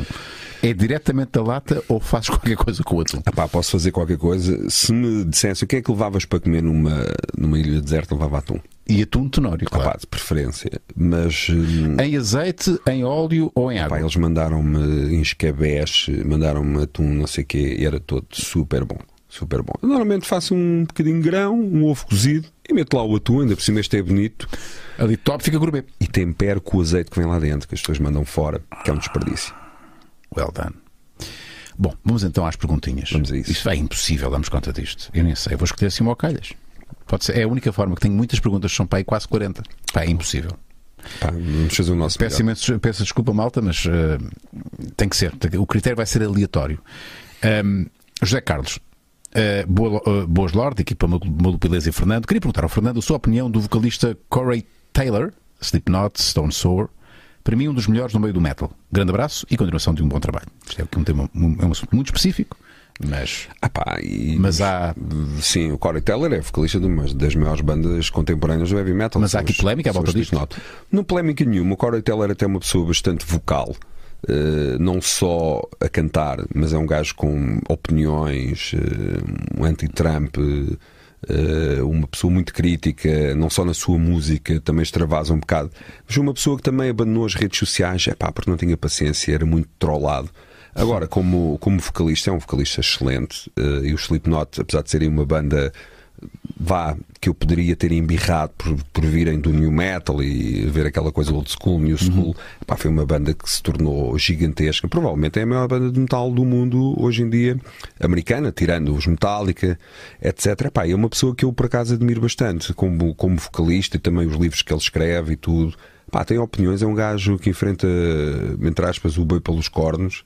E, e gosto dele. Porque é preciso Sim. ter uma grande coragem e, e isto é transversal a qualquer género musical e qualquer arte. Um artista, quando utiliza a sua, a sua exposição, o seu mediatismo para, para fazer alguma espécie de ativismo ou, ou defender uma causa política, é, é, é arriscado. É sempre, é sempre ali uma, há sempre ali uma, uma dose de coragem, eh, assumida ou não, eh, porque depois vem o backlash todo. É, pá, tens, de ter, eh, tens de ter um, um- um grande coração e tens de ter uma grande, um, um grande jogo de cintura. Para além do Corey Taylor, por exemplo, para não falarmos só de, de gajos, eh, a miúda, a miúda não, a senhora a Shirley Manson dos Garbage. Hum. Pá, ela é uma ativista e diz muita coisa, Epá, e leva um backlash eh, eh, fodido mesmo. E ela está lá e, e pronto. Eu, sinceramente, como artista, epá, como já, por- já, já sentiste isso na pele? ah, já, claro, claro. Epá, um, quando uma vez vinha no avião epá, e, e havia. Eu tenho à minha conta duas polémicas. Aqui, mais, falar do Blitz? mais em Portugal. Blitz? Eu sei dessa do Blitz. Se calhar não é Se polémico. calhar três. Então. Blitz, Blitz é uma guerra, ainda agora lá É uma teve. guerrinha.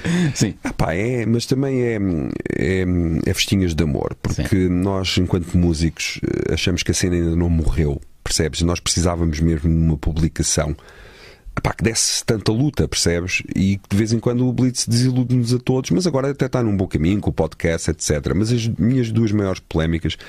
Com o Blitz foi mais com o Rui Miguel, O Rui Miguel Abreu. Rui Miguel Abreu, epá, que é uma pessoa até que eu não gosto. Eh, Pronto, E assumes não, isso, Não, não, não vou dizer que, que gosto. Já tivemos eh, várias polémicas. Aliás, já me convidaram para discutir eh, as, as opiniões contrárias, mas eu não eu recusei porque é pá, porque não quero, porque acho que não acho que não vale acho que não vale a pena. Com todo o respeito, mas acho que acho que não vale a pena conciliar. Ah, e isto começou. ah, a primeira polémica foi a do Fernando Tordo que eu vinha, eu vinha dos Estados Unidos, epá, e se calhar ouvi a história um bocadinho enviesada e hum, pronto, que o Fernando Tordo tinha, ido, tinha sido embora de mal com Portugal, uhum. e que Portugal era uma merda e que as pessoas já não. Hum, pronto, já não cultivavam. Epá, eu acho que os artistas todos têm o seu tempo e realmente acho que, pessoalmente, o tempo desses cantores clássicos nunca passou. Por exemplo, a Sónia foi cantar com o Paulo de Carvalho. Epá, o Paulo de Carvalho é uma pessoa fantástica, sem qualquer espécie de, de ressentimento e provavelmente não tem a fama que teve nos anos 70, mas é um cantor consolidado, um grande cantor, epá, e um bacana. Pronto. Epá, eu disse, hum, escrevi um artigo quando escrevia para a Sapo, eh, que era o Fernando Torres Left the Building, temos pena? Ou será que não temos? Epá, e dizia um bocado o meu, o meu uh, exemplo: epá, isto, isto não é para meninos, percebes? Isto é hum, negação. Epá, isto nós temos que ser duros neste, neste, neste negócio. Eu, entretanto, também fui evoluindo e maturando, porque na verdade eu não tinha nada a ver com isso. Pronto, mas cometi o mesmo erro que apá, apeteceu-me e escrevi. Exato. É pá, foi, foi. Foi impulsivo, na altura se não refletiste bem nas consequências. E, e, Não, não sabia do alcance que estas coisas possam, possam ter. Uhum. Epá, houve muita gente que concordou comigo. E eu ainda continuo a afirmar epá, que tudo bem, vamos embora, e de vez em quando é tempo de ir embora, epá, mas vamos embora em paz. Quando os municipais forem embora, não vão dizer epá, vão todos para o caralho. Exato. Ou, a próxima chama-se, vão todos para o caralho. Exato. Pronto, não. Eh, vamos embora em paz, porque hum, fizemos o nosso papel, vendemos o nosso peixe, se calhar ficámos com algum alpo terceiro na arca, epá, mas isso é connosco, pronto. Um, e houve essa, houve essa polémica. Mas a maior polémica que eu tive, e daí depois nasceu a polémica com o Rui Miguel Abreu, foi um, um jornalista do público, o Vitor Balanciano, uh, que por acaso eu gosto do que ele escreve.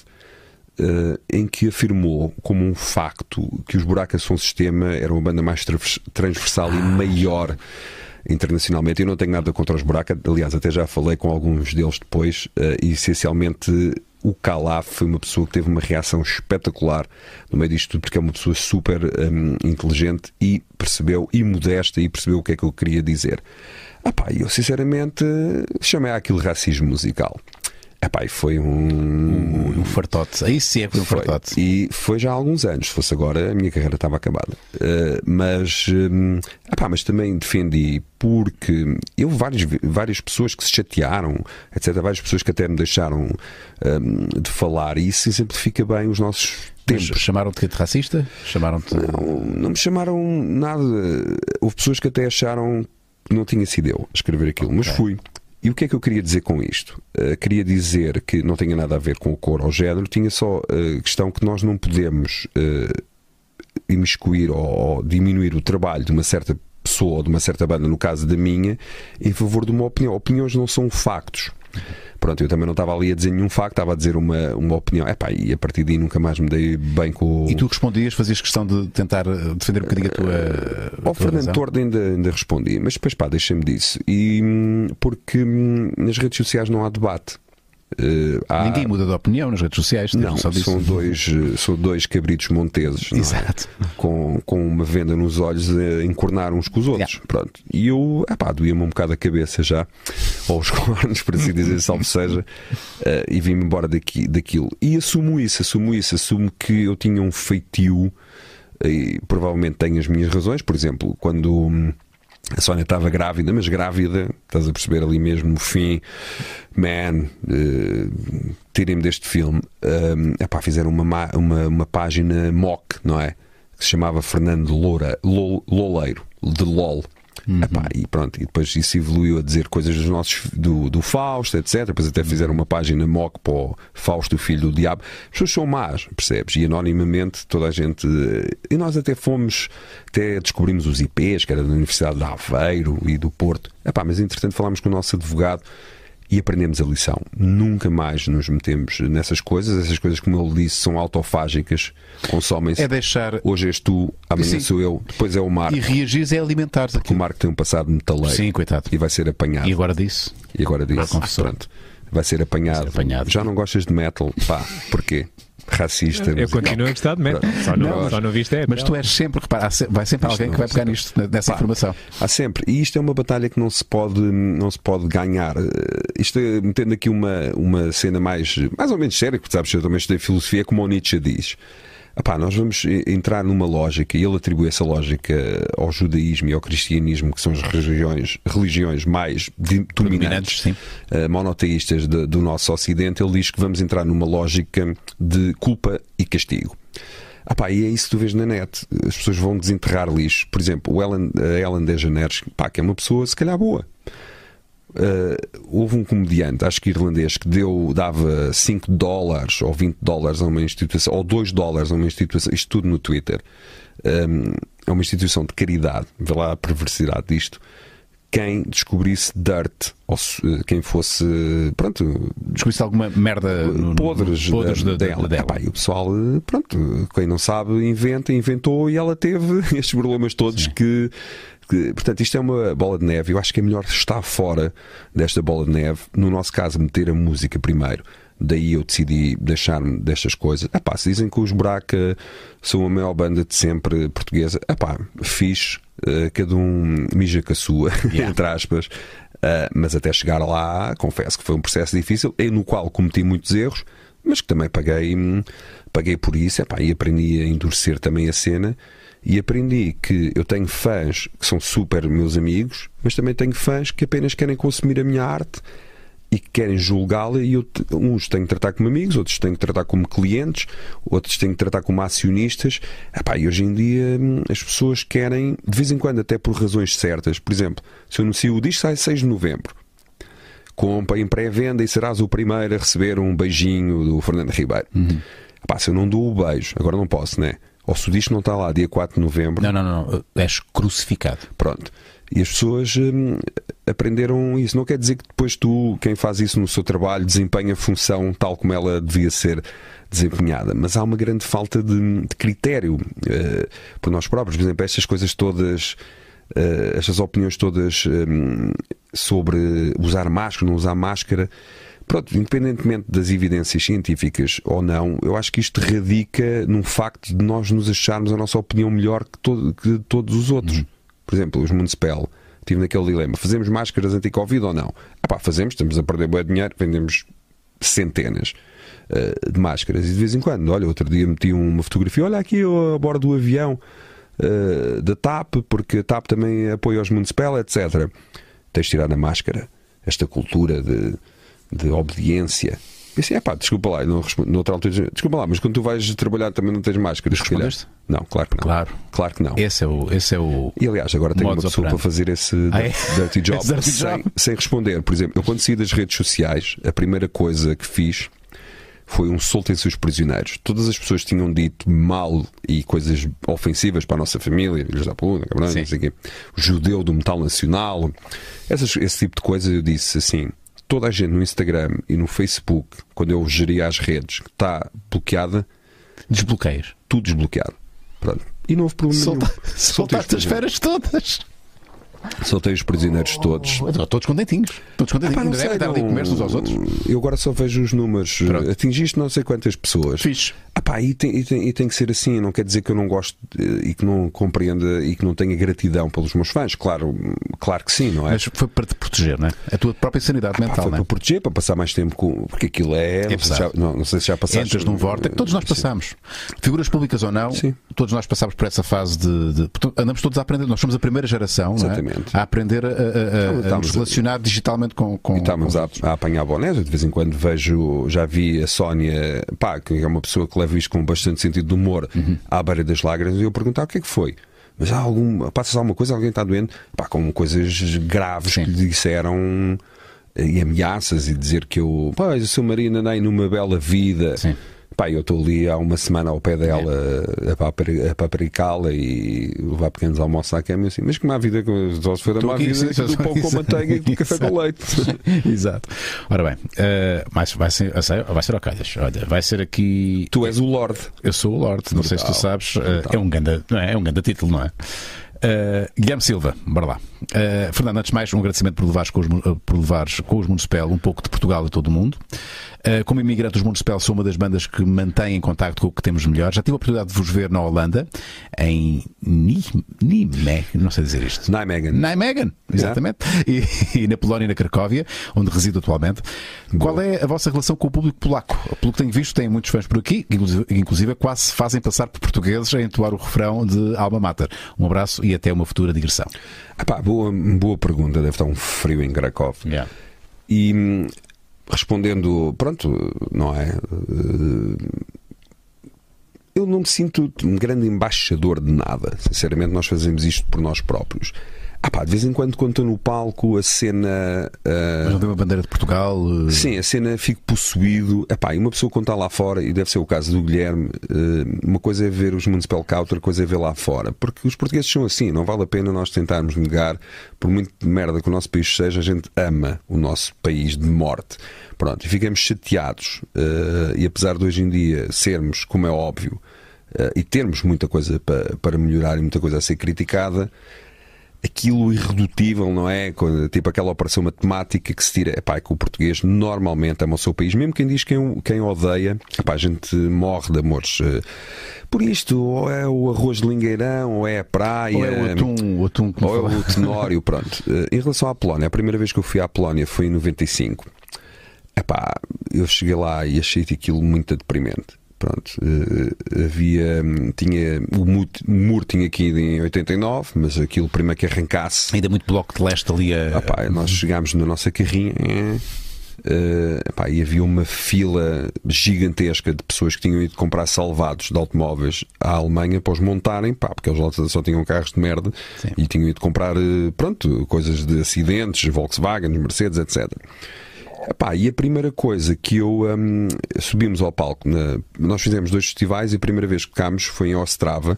Foi a primeira vez que eu vi um gajo tipo viking nu, com frio, a correr ali, a roçar-se nas pessoas todas. Nunca tinha visto isso em Portugal, já tinha visto coisas muito maradas.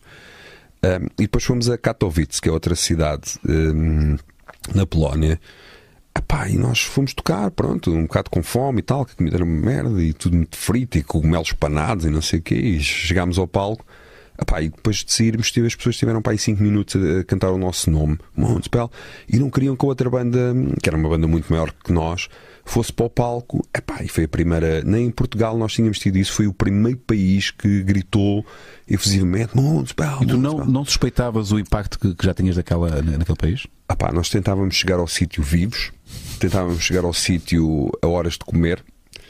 Eram as vossas prioridades e preocupações. Yeah, não havia telemóvel, nós estávamos numa carrinha, epá, passávamos por grandes situações, parados pela polícia, uh, acidentes, furar pneus, epá, e a vida era um bocadinho mais difícil porque não havia GPS. O que vale é que o Pedro Paixão, outro dos nossos membros, elementos, Uh, pá, sempre foi um craque em mapas e o homem levava-nos a sítios. Eu acho que naquela turnê fizemos, imagino, umas 50 datas e nunca falhámos nenhuma data. Só falhámos uma vez, uh, uma data em Milão, por causa da Dogana. A Dogana é a polícia de, de alfândega, uhum. percebes? Epá, e nós não tínhamos nada de especial, mas tínhamos um raminho de marijuana que nos tinha dado um amigo suíço. Um, buquê. Epá, um buquezinho. Por acaso era, era bonito e pá, tínhamos de nos livrar daquilo, porque já foi o que foi e mesmo assim não, não encontraram nada. Eu lembro-me de nós meter uh, o buquezinho no caixote do lixo dentro da própria Uh, pronto, do, do, próprio, do, próprio, do próprio escritório da, da polícia, porque era. Ah, pois lá, pois lá, pois lá, porque era, era porque era a melhor maneira. Epá, e pronto, e a partir daí depois fomos para Milão, nunca mais ouvimos falar disso. Mas uh, gostamos muito da, da Polónia, pá, é dos nossos melhores públicos e vamos lá praticamente todos os anos, desde 95, sim. João Vidal, uh, não, vou ter que passar, mas vai ser 2 a 2. Eu peço desculpa mais uma vez aos caríssimos patronos, mas tenho que compreender que é impossível uh, fazer aqui uma gestão. Que critério é que vou usar? Uh, portanto, é, é, muito complicado. O curioso pergunta: todos nós já tivemos em eventos de metal, sabemos que o espírito é incrível, de união, respeito e boa disposição, e como tu sabes, eu, eu, eu subscrevo. Por que razão achas, Fernando, que quem não conhece o meio tem uma imagem quase que oposta? É da cultura religiosa, é medo do que é diferente, é o não saber distinguir arte da realidade, não é por escrever letras que exploram a morte e depressão que tem, que tem de ser depressivo. O que podemos fazer para combater este estereótipo? E eu uh, dou aqui mais uma adenda. Este estereótipo ainda existe, não é? Portanto, uh, não há forma de. Achas que ainda existe? não, seguramente, como quando surgiu, não é? sim, eu metal acho. enquanto género, mas. Sim, eu acho que, que o metal, graças à exposição, lá está, dos grandes nomes, se tornou. Hum, não tanto ainda em Portugal, porque eu, quando, eu, há bocado, quando disse a história do, dos buraca, o que mais me irritou na altura é as pessoas verem sempre o heavy metal como uma coisa diferente. Ou seja, é diferente. Logo tem... que anormal, sim, foge tem, da norma. Tem orgulho nessa diferença, mas em certos, em certos parâmetros, eu acho que é um bocado a pergunta do curioso.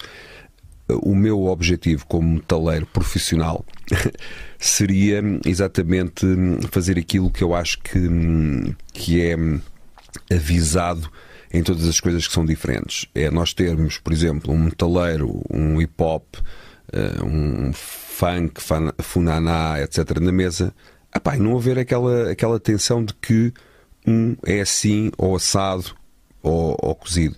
Eu penso que isso há um trabalho ainda a fazer um, em 2020 em, em Portugal nesse, nesse, nesse, nesse, nesse capítulo. E de vez em quando a própria imprensa especializada okay. cultiva isso. Eh, cultiva, porque eu já aprendi isto com os anos todos de experiência. O que é que as pessoas querem? As pessoas querem, ou o que é que os jornalistas querem? Os, os jornalistas Polémica, querem. fricção. Yeah. Sim, e para além disso, querem ser eles a descobrir o que é novo. Hum. Como é óbvio, o jornalista musical sempre teve uh, essa tendência. E o heavy metal, como chegou por parte do exterior e depois as bandas portuguesas absorveram e fizeram a sua versão, nunca teve hum, esse, essas honras de. Hum, de um, sei lá, quase de abertura de telejornal que outras okay. Eh, bandas uh, de outros estilos tiveram. Mas eu devo dizer, ao curioso, que as coisas mudaram bastante. Uh, e eu acho que hum, não, não seria demais dizer que também eu e os Municipal tivemos algum papel uh, nisso. Nós fomos a muitos sítios, uh, vencemos prémios e sempre nos apresentámos como metaleiros, sem ter qualquer espécie de vergonha própria ou alheia em, relação, em relação a isso. Portanto, um, normalmente eu também podia dizer assim, e de vez em quando digo, porque não há contexto, mas muitas vezes, eh, olha, uma vez perguntaram-me, acho que ainda foi no 5 para a meia-noite, os municipais iam tocar no Natal dos Hospitais, pronto, ninguém toca, é tudo playback. E disse, claro, se nos convidasse a ver o Natal dos Hospitais este puto, ah pá, e passado dois dias telefonou uma produtora, vocês querem me vir cá tocar? E nós fomos. Porque também se não fôssemos, claro que aquilo, pronto, vale o que vale, não é? Eu acho que foi muito giro, porque entretivemos uh, pessoas também há pessoas doentes e internadas que também gostam da Sim, sem dúvida. Pronto, ficaram super contentes de nos ver lá. Eu acho que a música, para além dos estilos, também tem que ter esse, esse condão de deixar as pessoas contentes, seja, uh, ou, ou por, por, exemplo, nós dizemos qualquer coisa nas letras e isso acontece muito no metal, é pá, isto mesmo, é isto que eu vou um, eh, fazer ou isto que eu vou interiorizar, mas eu estou mais preocupado um, em também vencer os nossos próprios preconceitos não ir aqui ou não fazer aquilo porque somos uh, metaleiros, que eu acho que só isso é que consegue de alguma forma equalizar um, as coisas. Agora, eu acredito, epá, tenho esperança e tenho também feito algum forcing para como tal seja aceite. Não é seja aceito que hoje em dia toda a gente Sim, ouvir metal. aceitar, como é lógico, não é? Mas eu lembro-me, pronto, eu, eu, eu, sei desta, eu sei de, eu, eu compreendo a questão, mas também devolvo outra questão. Aqui há uns anos, eu lembro-me de, de, ouvir metal na Escola da Falagueira, éramos para uns 5. Hoje em dia já há grupos de turmas que se organizam para ir a festivais. 50, 10. Há muito mais gente. Nós, uh, antigamente, não havia festivais dedicados só ao metal. Por circunstâncias, se calhar, de, deste afastamento. Hoje em dia já há, sei lá, em Portugal, cent... talvez dezenas de festivais dedicados ao metal. Por isso eu acho que as coisas estão bastante melhores acho que sentimos mais essa indiferença, se calhar por. Nos Municipal acontece muito, tipo, o não sei quantos foi ao estrangeiro tocar. É pá, nós já tivemos lá 50 vezes. Sim, e nunca foi referenciado e o Dantes, uma, uma linha sequer. E o Dantes, nem, é pá, não, não tenho grande necessidade que falem disso. Para mim sempre foi muito mais importante fazer do que falarem nisso em, em Portugal. Eu, eu compreendo o, o, clique, mas de vez em quando, até por causa do nosso público, ficava, é pá, desculpem lá, mas isso, por isso é que nasceu o racismo musical uh, entre aspas, um, nisso, epá, nisso isso não está a ser correto. Porque uma coisa é passar eh, a borracha nos Municipal, pronto, tudo bem, esta música também há muito negócio, há muito interesse. Uma coisa é passarem a borracha por todo o nosso público e tudo aquilo que eles, discos que eles já compraram, o dinheiro que já gastaram connosco, ir a concertos, isso é um bocadinho mais prejudicial, uh, na minha opinião, porque hum, é fixe existir os Municipal e mais, uh, independentemente das críticas ou da gente não fazer tudo bem, como é óbvio, mas eu quando cheguei ao pé dos meus pais, epá, vai, mas é cortar o cabelo, não sei o quê como é que tu queres vencer na vida, entre aspas, ou ter ou dedicar-te 100% a isto numa banda de heavy metal. E hoje, se calhar, passado 30 anos e de haver um exemplo positivo, nós vivemos da música e para a música, mas desde 96. Ah pá, se calhar um miúdo ou uma miúda hoje em dia chega ao pé da, da mãe ou do pai e é diz, é pá, estás, mas é maluco. Olha o caso dos Municipal. Olha o Fernando ali já com a Sónia hum, casados e, e, felizes. Normais e Epá, casal e, perfeitamente e a viverem da, e a viverem da, da, da música.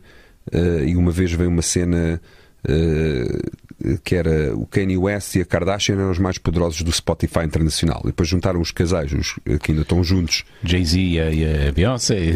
Oh, Jay-Z e a Beyoncé. Acho que era o Jay-Z e a é, Beyoncé. E depois um, a Sónia viu essa notícia e o Fernando Ribeiro e a Sónia Tavares são os mais poderosos. E depois meteu uma coisa no Instagram que era o Jay-Z e a Beyoncé a dizer que, pronto, que nós éramos os pobrezinhos, a versão pobrezinha. a versão pobrezinha. De... Pá, é, é, é, é, verdade. Quer quer ou quer não, é, é um facto. Um, o avô Ramos pergunta. Epá, também já sou Lorde, brutal. É, Lorde Fernando. Uh, olá, Lorde Donas e toda a equipe beleza. Gostava de saber se o Fernando, perguntou ao avô Ramos, uh, se o Fernando acompanha a cena musical underground portuguesa e que bandas nacionais gostas de ouvir?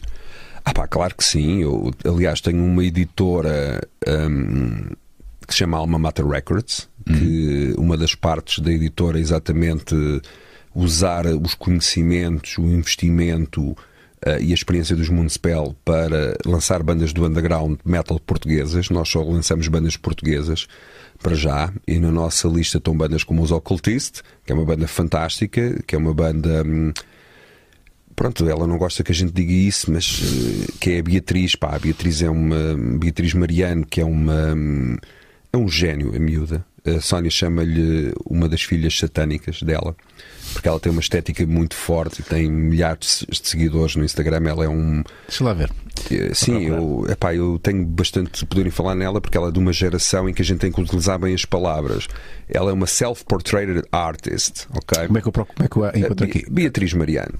Epá, ela tem uma banda fantástica que são os Ocultistas, da qual ela é vocalista, epá, que eu editei e que tive, teve muito sucesso. Já, yeah, está aqui. Pronto, está aí.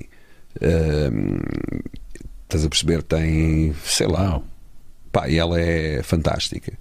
Uh, e é vocalista também e tem uma voz fantástica. Nós editámos a banda dela e realmente correu um, super bem. Uh, love uh, para ela e para a banda.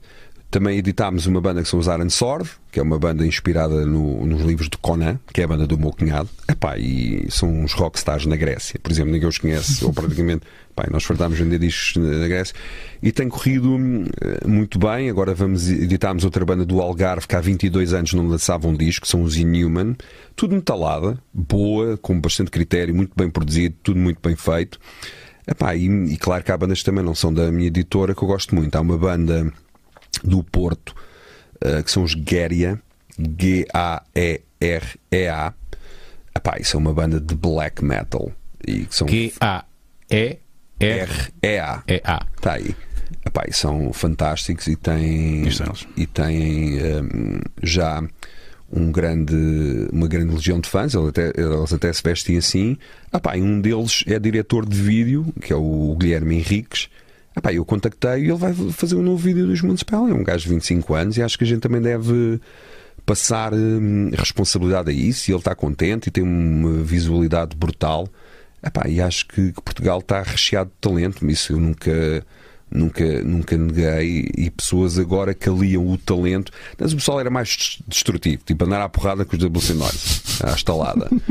Hoje em dia, claro que ainda há aquele pessoal, epá, mas são residuais e a gente não lhes pode dar Sim. qualquer espécie de, de, atenção. Eu acho e não são representativos. Não é? Eu acho que pessoas como a Beatriz, os ocultistas, o Guilherme, uh, Cusgária, epá, apesar de eles terem este anonimato, toda a gente sabe quem eles são, epá, são uma nova geração e, e para nós não é aquela coisa do paternalismo. Eu fico bastante entusiasmado uh, por saber que eles aliam todas as potencialidades do mundo moderno, não é? Que nós Já pá, não dominam com aquela facilidade, sim. Que nós não, não tivemos na altura, pá, porque não havia, não, não, não, não é nenhuma espécie de queixume, não havia, não havia, pá, não, eu queria telefonar à minha mãe, dizer que ainda não tinha morrido naquele dia, pá, tinha que ir uh, a uma cabine amarela na, na, na Alemanha e depois, lembras das moedas de 25 tostões? Sim, claro. Ah pá, isso era uma cena porque as moedas de 25 tostões, que valiam 25 tostões, eu acho que hoje Lá em valiam dia... quanto?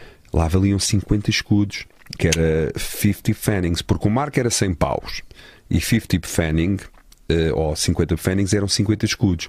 Ah, nós íamos ao banco, nós íamos ao banco e levávamos, ainda se podia levar tudo que a gente quisesse no avião. Pá, levávamos quilos, 2 quilos, dei meio 2 quilos moedas de 25 tostões. Muito bom. Pá, e telefonávamos para casa, comprávamos cartões de telefone, andávamos de comboio, sempre a meter, moedinhas, claro, tinhas que meter moedas, dois e meio. Ah pá, às tantas a Alemanha estava mais avançada, já havia aquelas coisas das 24 horas de comida, a gente metia aquilo, tirava hambúrgueres, pá, não eram muito bons, mas eram praticamente de bordo. Tudo à conta, portanto, a, a, banda viveu durante muito tempo à conta das moedinhas de, ah, de, nós das a banda, o nosso orçamento, qual é o teu orçamento? 25 tostões. Estás a ver? Acho que a gente ainda tem lá uma panela no estúdio que guardamos cheia de moedas de 25 tostões. É.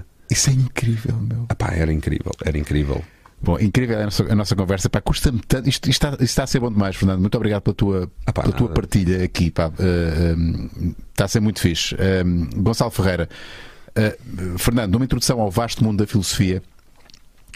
vamos lá, vamos lá aqui falar de filosofia. Eu, eu, eu, a filosofia que eu gosto e que, estou agora a descobrir é a filosofia clássica. Não, não, sou mais, estou, estou numa de Epicuro, estás okay. a ver? Por aí. Estou a começar por aí. Epicuro, é, Demócrito. É uh, e, o, e, os estoicos e tudo mais, estou, estou por aí. Uh, uma, uma, filosofia mais contemporânea, não, não, não sou fã. Ainda não lá cheguei. Há, todo, há toda uma evolução, não é? Uh, da filosofia. Um bocado também como o metal também, não é? No metal depois vais, vais também, vais, vais também te aprofundando e vais ficando mais deep. Gonçalo Ferreira, Fernando, numa introdução ao vasto mundo da filosofia, aconselhas começar por Will Durant.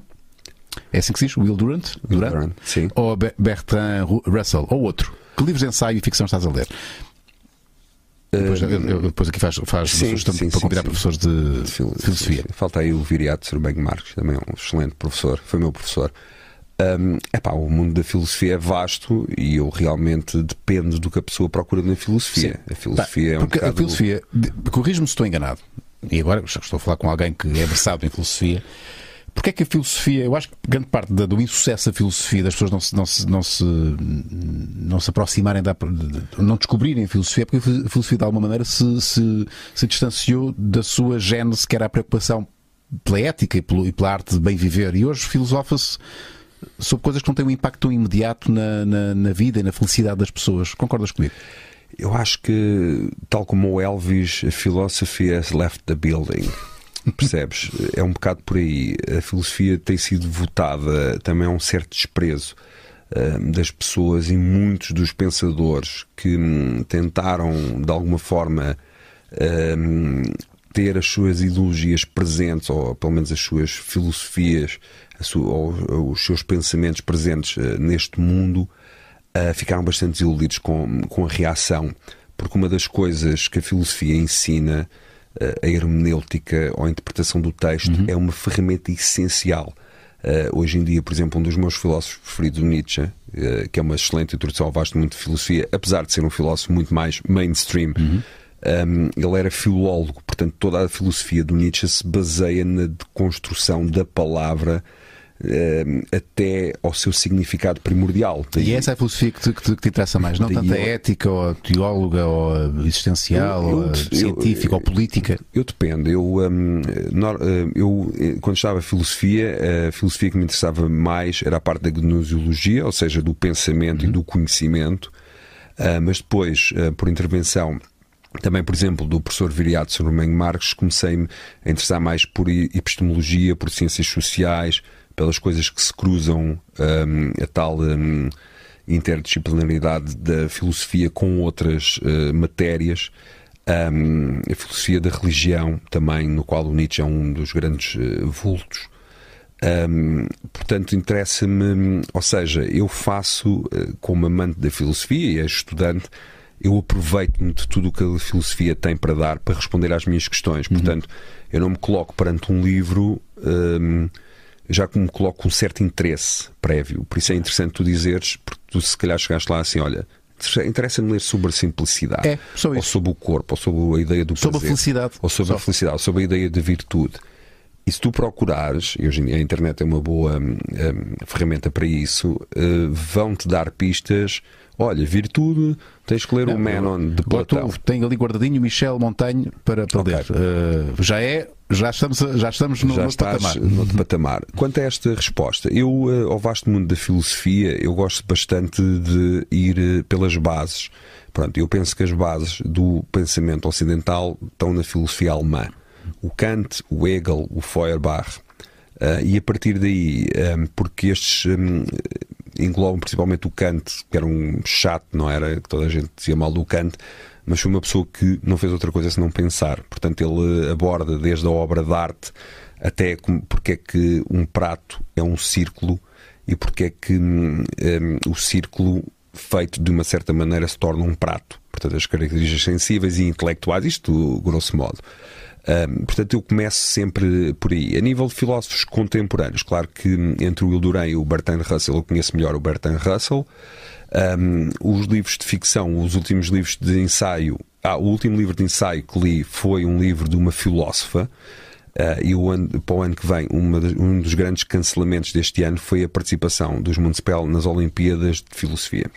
Oh, isso é muito fora. Que este ano seriam os meus ex-colegas estão, estão responsáveis pela organização. Epá, eles convidaram-me, eu disse logo que sim. Mas cá em Portugal? Cá em Portugal, sim, em Lisboa. Era um auditório pequeno, um auditório Camões.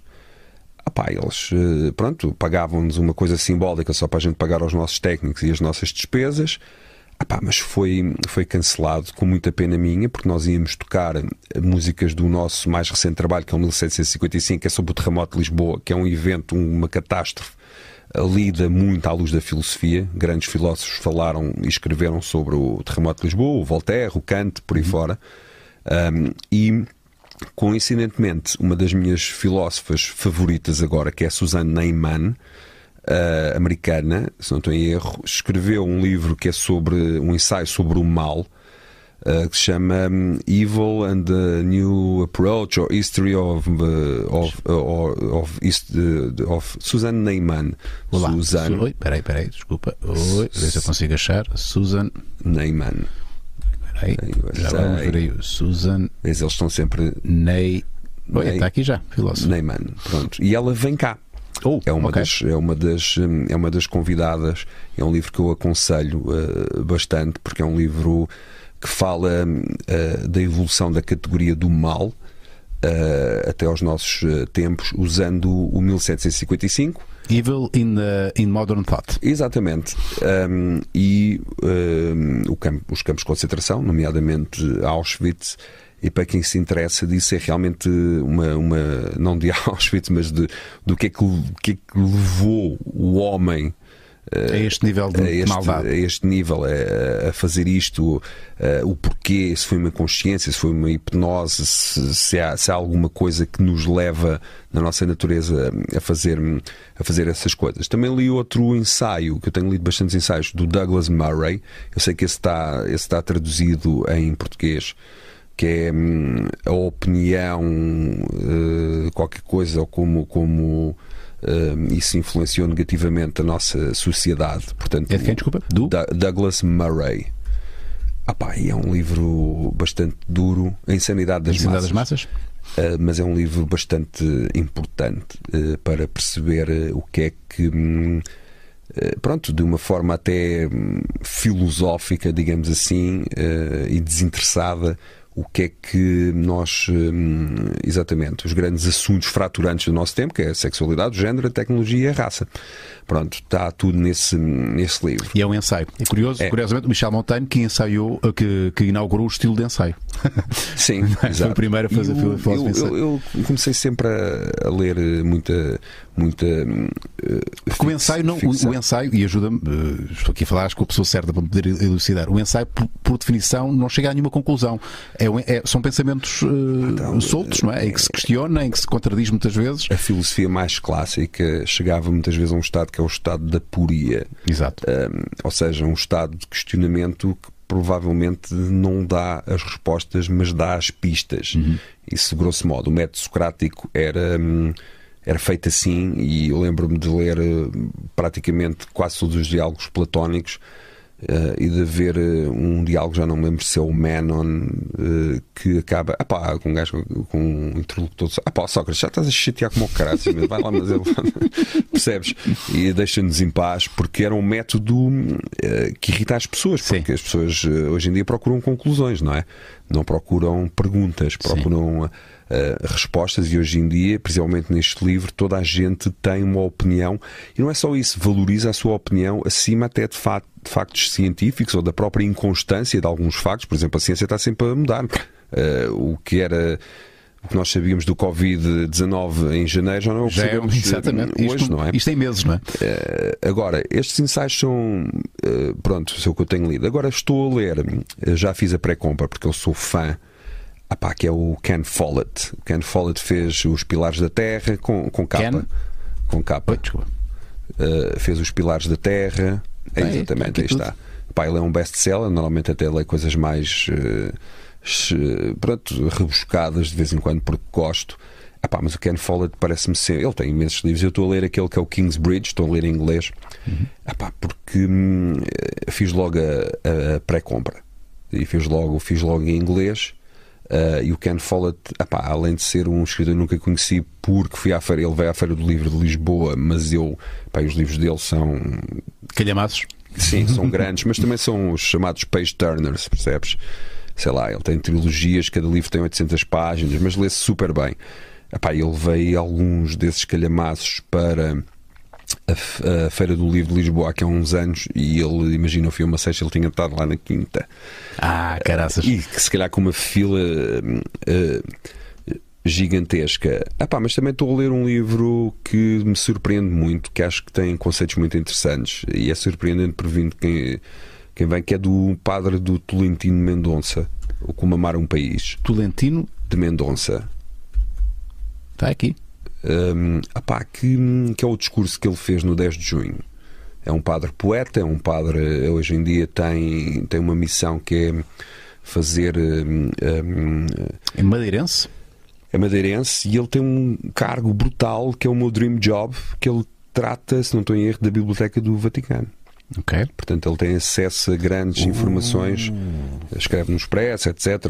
Pronto, apesar de ser um, uma pessoa Apá, como é que eu ia dizer? Apesar de eu não ser uma pessoa religiosa, acho que se a igreja tivesse mais pessoas como este Dom Tolentino Mendonça, tinha muito mais importância hoje em dia, tinha muito mais, eh, tinha muito menos gente a abandonar. Uhum. Porque realmente ele tem um discurso. Mas é progressista? É um, é um...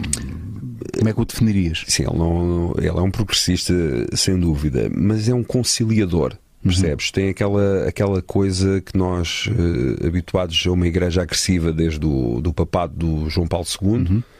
uh, que era um papa agressivo, sem dúvida, Sim, uh, e retrógrado, na minha opinião. Uh, não é o mesmo caso do Papa Chico, né? o Papa Francisco, que é uma pessoa que hum, eu contava no Twitter, vi uma coisa sobre pedofilia e mandei-lhe um tweet, que o tweet dele é o at Pontifex pronto, que é um grande, um grande problema, porque eu penso muito sobre a Igreja, porque a história de Portugal, eu já tive várias fases, desde o mais puro anticristianismo, a hoje em dia estou, principalmente depois de filosofia, comecei a ver o outro lado, uhum. percebes? Comecei a ver os valores, comecei a ver os São dogmas. valores humanistas, não é? São valores... Há um livro espetacular para mim que é o grande livro eh, de, de interpretação do cristianismo, que é a essência do cristianismo do Feuerbach. E o Feuerbach fazia uma coisa que era o ateísmo hermenêutico, ou seja, pegarem todos os dogmas e provar a teoria dele de que Deus é criado pelo homem uhum.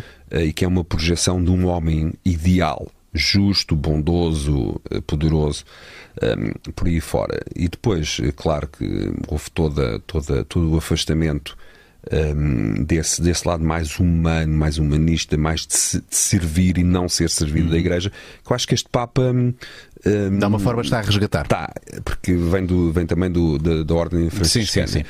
E eu de vez em quando, para, até para. Pá, porque já não tenho paciência para aquela coisa do satanismo. Ah, Epá, não, não tenho. Costumo dizer às pessoas: epá, nós somos todos católicos em negação, porque a história de Portugal, quer a gente queira, quer não, seja má, seja boa, seja progressista ou seja retrógrada, é uma história da religião uhum. uh, também. Nós não existiríamos. E, e pilares cristãos. Uh, exato, nós, a nossa bandeira, nós não existiríamos, símbolos que nós usamos uh, todos, as cruzes, etc., nós não existiríamos sem, sem, sem essa história, sem essa confirmação, uhum. sem essa um, validação. Um, e depois um, começo também a acompanhar, pronto, de alguma forma, com, com o Dom Tolentino Mendonça à cabeça o pensamento de alguns padres, padres mais filósofos, até críticos, um, e acho que nesta coisa toda, se calhar, se calhar a Igreja até vai desempenhar um papel mais importante do que aquilo que se, que se possa fazer. Claro que aquelas coisas, pronto, da negação, uh, dos abusos sexuais, etc., são coisas como cidadão, me preocupam muito, porque acho que há dois erros uh, essenciais que a Igreja não deveria cometer. Para já era acabar com o celibato, tal como várias um, igrejas e vários credos dentro do cristianismo já, já o fizeram, não foi por isso que perderam fiéis. Pelo contrário, aproximaram-se um bocadinho mais da humanidade dos seus fiéis e ordenar mulheres. mulheres. Uhum. Acho que isso seria realmente um grande passo progressista. O que é que isto me interessa? Não quer dizer que eu vá à missa já no próximo domingo, mas penso que num país como Portugal hum, é importante a Igreja ser um player, uh, sem dúvida. E acho que este, este senhor, este dom, tem feito alguma coisa para. E não foi à toa que foi convidado para. Um, não como padre, mas como, muito mais como pensador. E ele escreveu um livro que é, hum, que é muito engraçado porque eu acho que ele me ajudou a definir uma, uma, uma, uma, situação filosófica que é o otimismo. Eu acho o otimismo uma coisa do Instagram. Percebes? O hashtag vai tudo correr bem, uh, hashtag. Um, é o que é, um amar, é o que é amar um país. Um, hashtag vamos ficar todos bem. Epá, e a gente não sabe.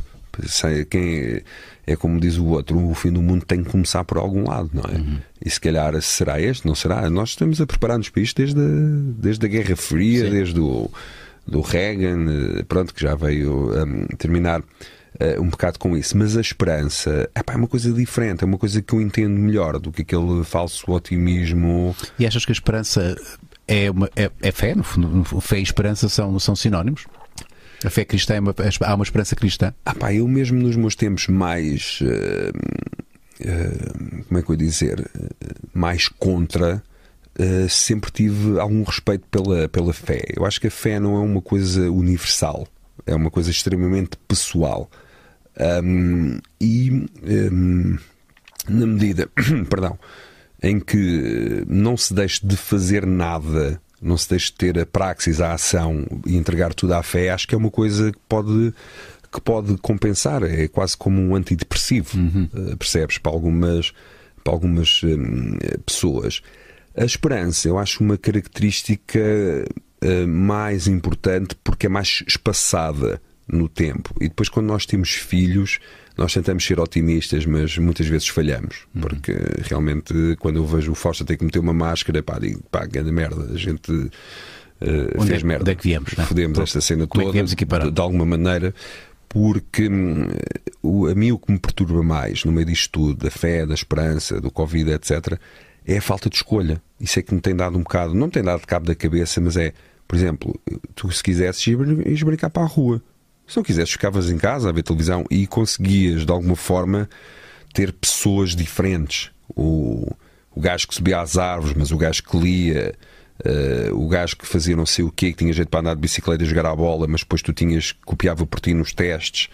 Hoje em dia, esta hum, padronização de comportamentos epá, vai, vai conduzir, eh, acho eu, a uma sociedade com menos diferença, uhum. percebes? Eu acho que nós temos que contrabalançar isso hum, de alguma maneira. Uh, agarrando-nos às coisas boas, percebes? E as coisas boas podem vir de todo lado. Podem vir do heavy metal, podem vir deste livro, podem vir da filosofia, uh, podem vir uh, da palhaçada total, uhum. ou de uma garrafa de cerveja, ou de um copo de vinho. Eu acho que hum, devíamos dar hum, mais atenção a isso isto, sem qualquer completo juízo de valor, acho que demos muita coisa por garantido, percebes? Eh, eh, não só, nós hoje em dia um, olhamos para os nossos filhos, é pá, são uns mimados e não sei quem, no meu tempo levava duas bolachadas e estava de pé. Ah pá, está bem, mas hoje em dia ainda bem que isso não acontece, porque ao fim e ao cabo, com todos os seus erros, os pais meter o amor à frente. Percebes? Nós amamos os nossos filhos. Ah, pá, a gente todos os dias diz: Fora, eu amo, mas o papá. Amo. É pá, grande chato. Nós não somos da geração que os pais diziam isso. Ah, pá, é, que, é, que, é que nem pensar, porque é pá, era, era uma carta é, branca sim. para a gente ir assaltar um supermercado sim, ou assim uma coisa. O meu pai ama, posso fazer o que eu quiser. Pois, portanto, é isso. Era isso. Uh, agora é que a conversa estava a ficar boa, realmente boa, meu caro. Uh, mas já estamos para aí com duas horas de conversa, com muita pena minha. Uh, vou, ter que, vou ter que encerrar esta nossa conversa. Vamos ter que fazer a eutanásia. temos que fazer a eutanásia com muita pena minha e peço, eu acho que é compreensível todos aqueles que fizeram perguntas e foram muitas.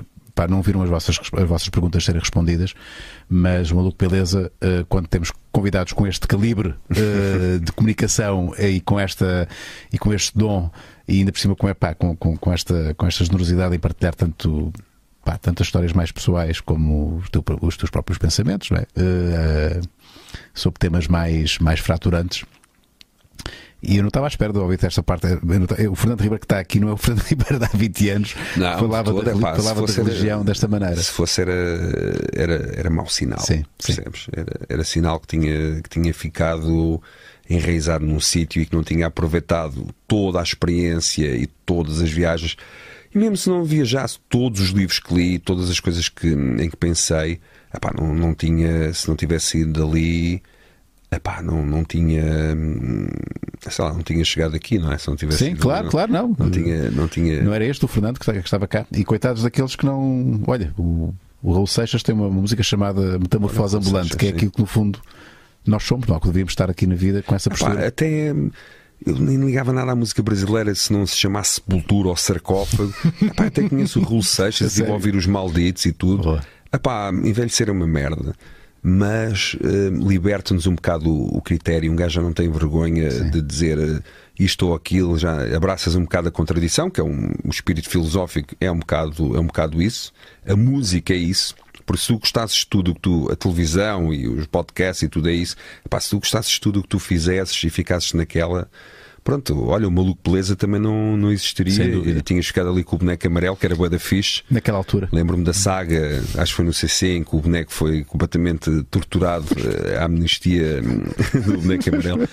Pá, mas acho, acho que isso é que é. Hum, podemos chamar evolução, pá, podemos chamar envelhecimento, envelhecer, maturação. Epá, mas é, é, uma coisa. Isso é, é, é, a vantagem, é nós podermos ouvir, ler um livro de um padre, ouvir um disco de black metal que diz exatamente o contrário, uhum. uh, ouvir o Raul Seixas, ouvir o, o Mistérios da Meia-Noite do Zé Ramalho. Uhum. Epá, isso, isso é a cena mais fixe. Uh, pronto, a cena menos fixe é ficar careca, yeah. mas isso falamos depois. Há soluções. Claro. E depois explico-te. Uh, Fernando, muito, muito, muito obrigado. obrigado. Foi muito fixe.